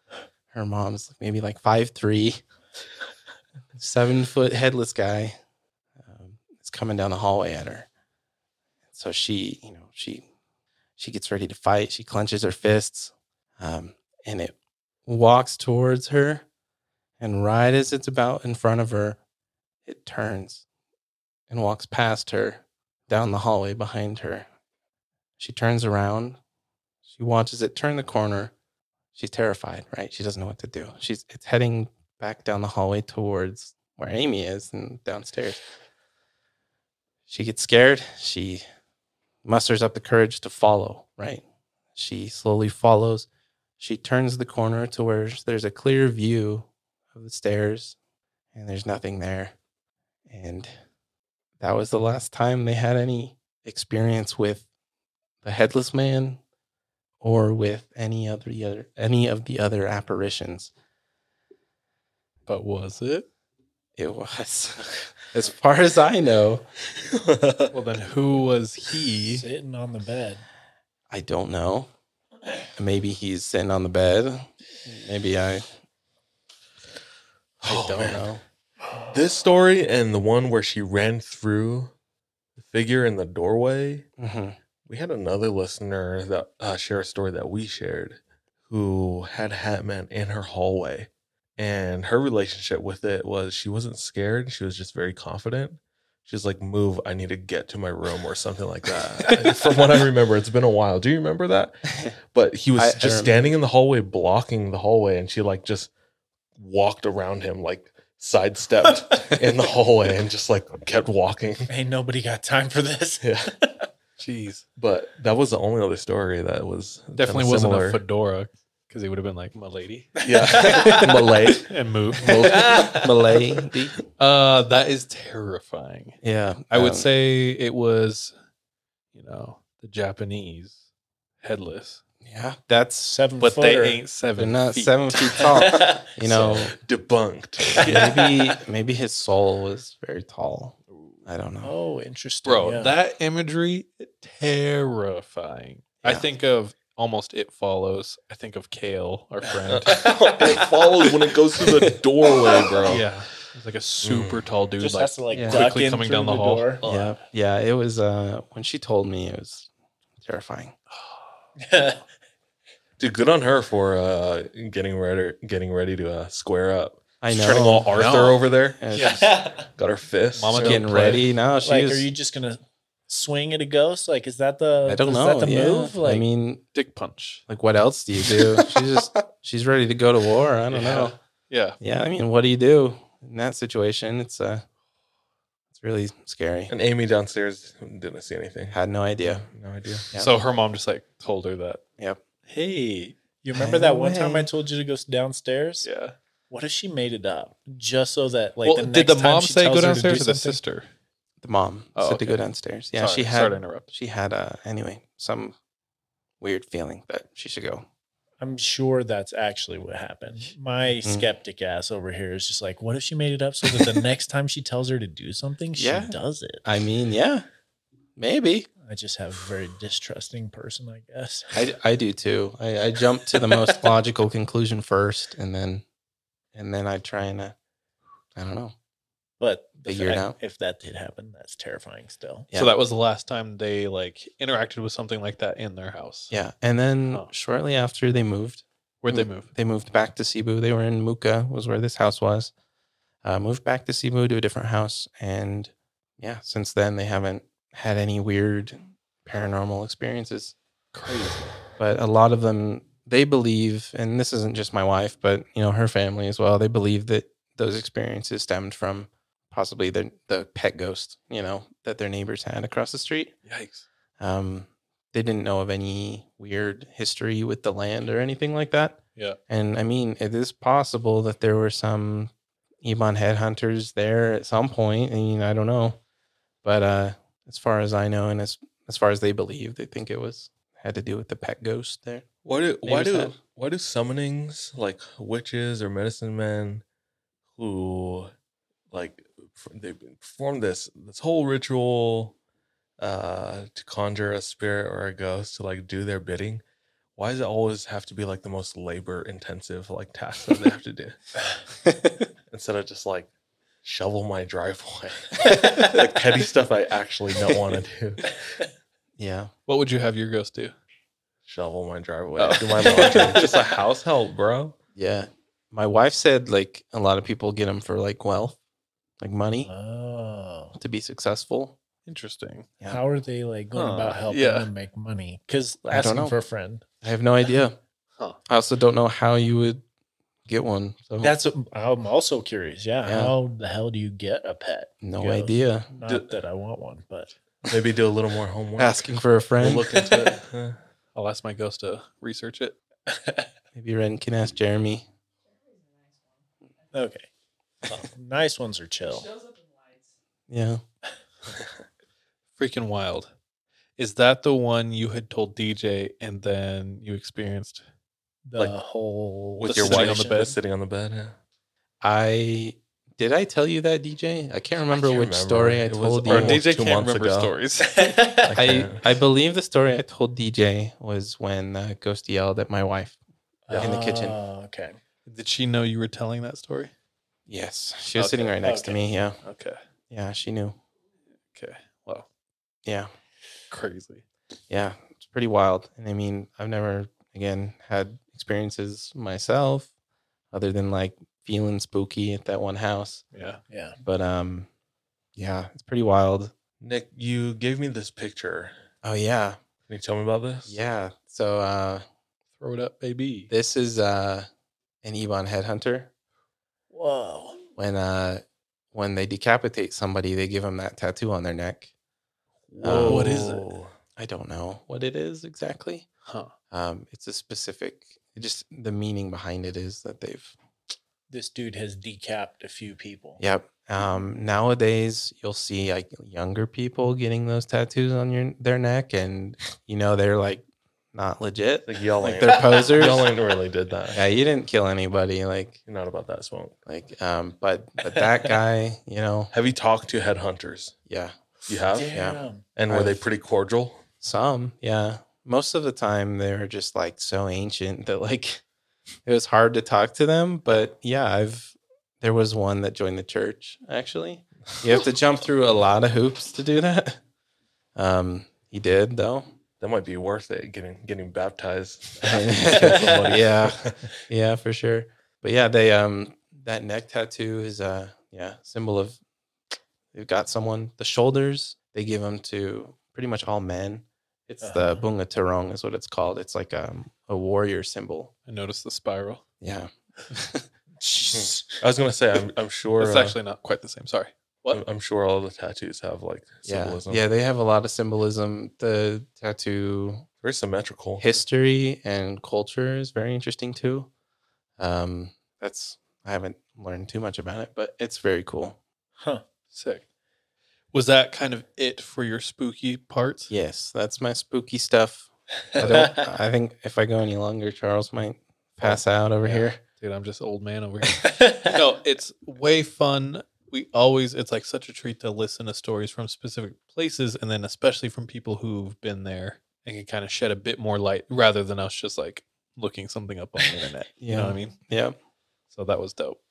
You need to tell your wife thank you for Yeah. you share her stories I will from yeah. us. She wanted to be here. She just uh she was busy tonight, so No worries. she couldn't make it.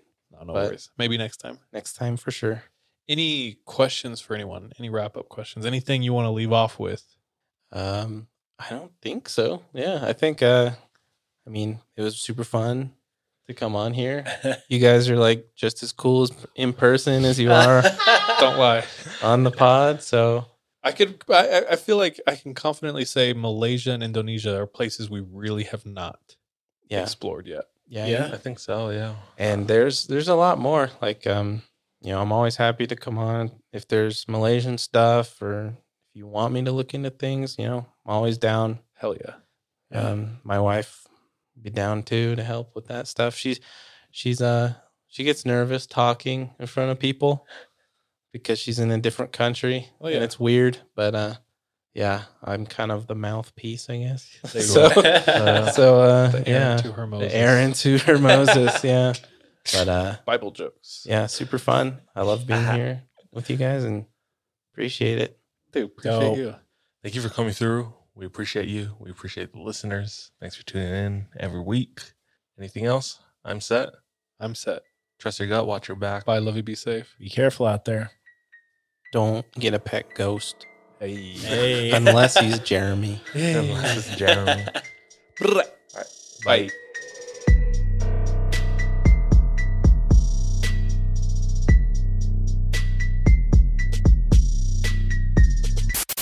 Hey, thank you so much for tuning into this episode of 3 a.m. If you want to support us, visit our Patreon where patrons have access to exclusive content. If you're not able to support us monetarily, don't worry. This episode is on us. You can still rate and review us on whatever platform you listen to us on. It really does go a long way. You can also follow us on social media. Our handle everywhere, including Patreon, is the 3 a.m. pod. Finally, do you have any scary stories? If so, submit them to our website, the3ampodcast.com. We love any audio or visual aids that can help bring your stories to life. So file uploads are welcome with your written submissions. We're anxious and excited to hear from you. Hi, this is Amy and Vanessa from She Goes by Jane, where we shine light on the stories of missing and unidentified women. On November 7th, we're sharing Nahida's story for the first time in a podcast. And this is a story that I thought I knew, but after reading police reports, became more complicated than I thought. When investigators are called to Nahida Khatib's house, everything looks fine. Her purse is on the kitchen table, her cup of coffee is on the counter, and her two year old niece is in her playpen. The only thing amiss? Nahida is missing. Every week, we feature a poem written in honor of the person we're talking about. This week, we're joined by one of our favorite actresses. You might know her from Sister Act or King of the Hill or The Descendants. But if you're like us, you'll know her from Hocus Pocus. She's the much beloved Kathy Najimy. Join us November 7th to hear Nahida's story. Something is creeping. Don't follow it down. Let me introduce you to Barry Kloogh, an authorised financial advisor from New Zealand and a very special kind of stain on humanity. He was a very uh, knowledgeable young guy. He was a registered financial advisor. Type of guy that was bending over backwards to help you. Now, you could be forgiven for thinking that Barry sounds like a great guy, and you'd be right. Well, right up until the point when you're wrong. It was all fictitious. She stole from my son who has a disability. Chris never knew. He died believing that we're all taken care of. A psychopath is somebody who lacks empathy, acts impulsively. I think there's a strong case that Barry might be all of those things, actually. To find out how Barry Kloogh stole over $15 million from 81 victims, subscribe to Klooghless, the long con. That's Klooghless, spelt K L O O G H L E S S.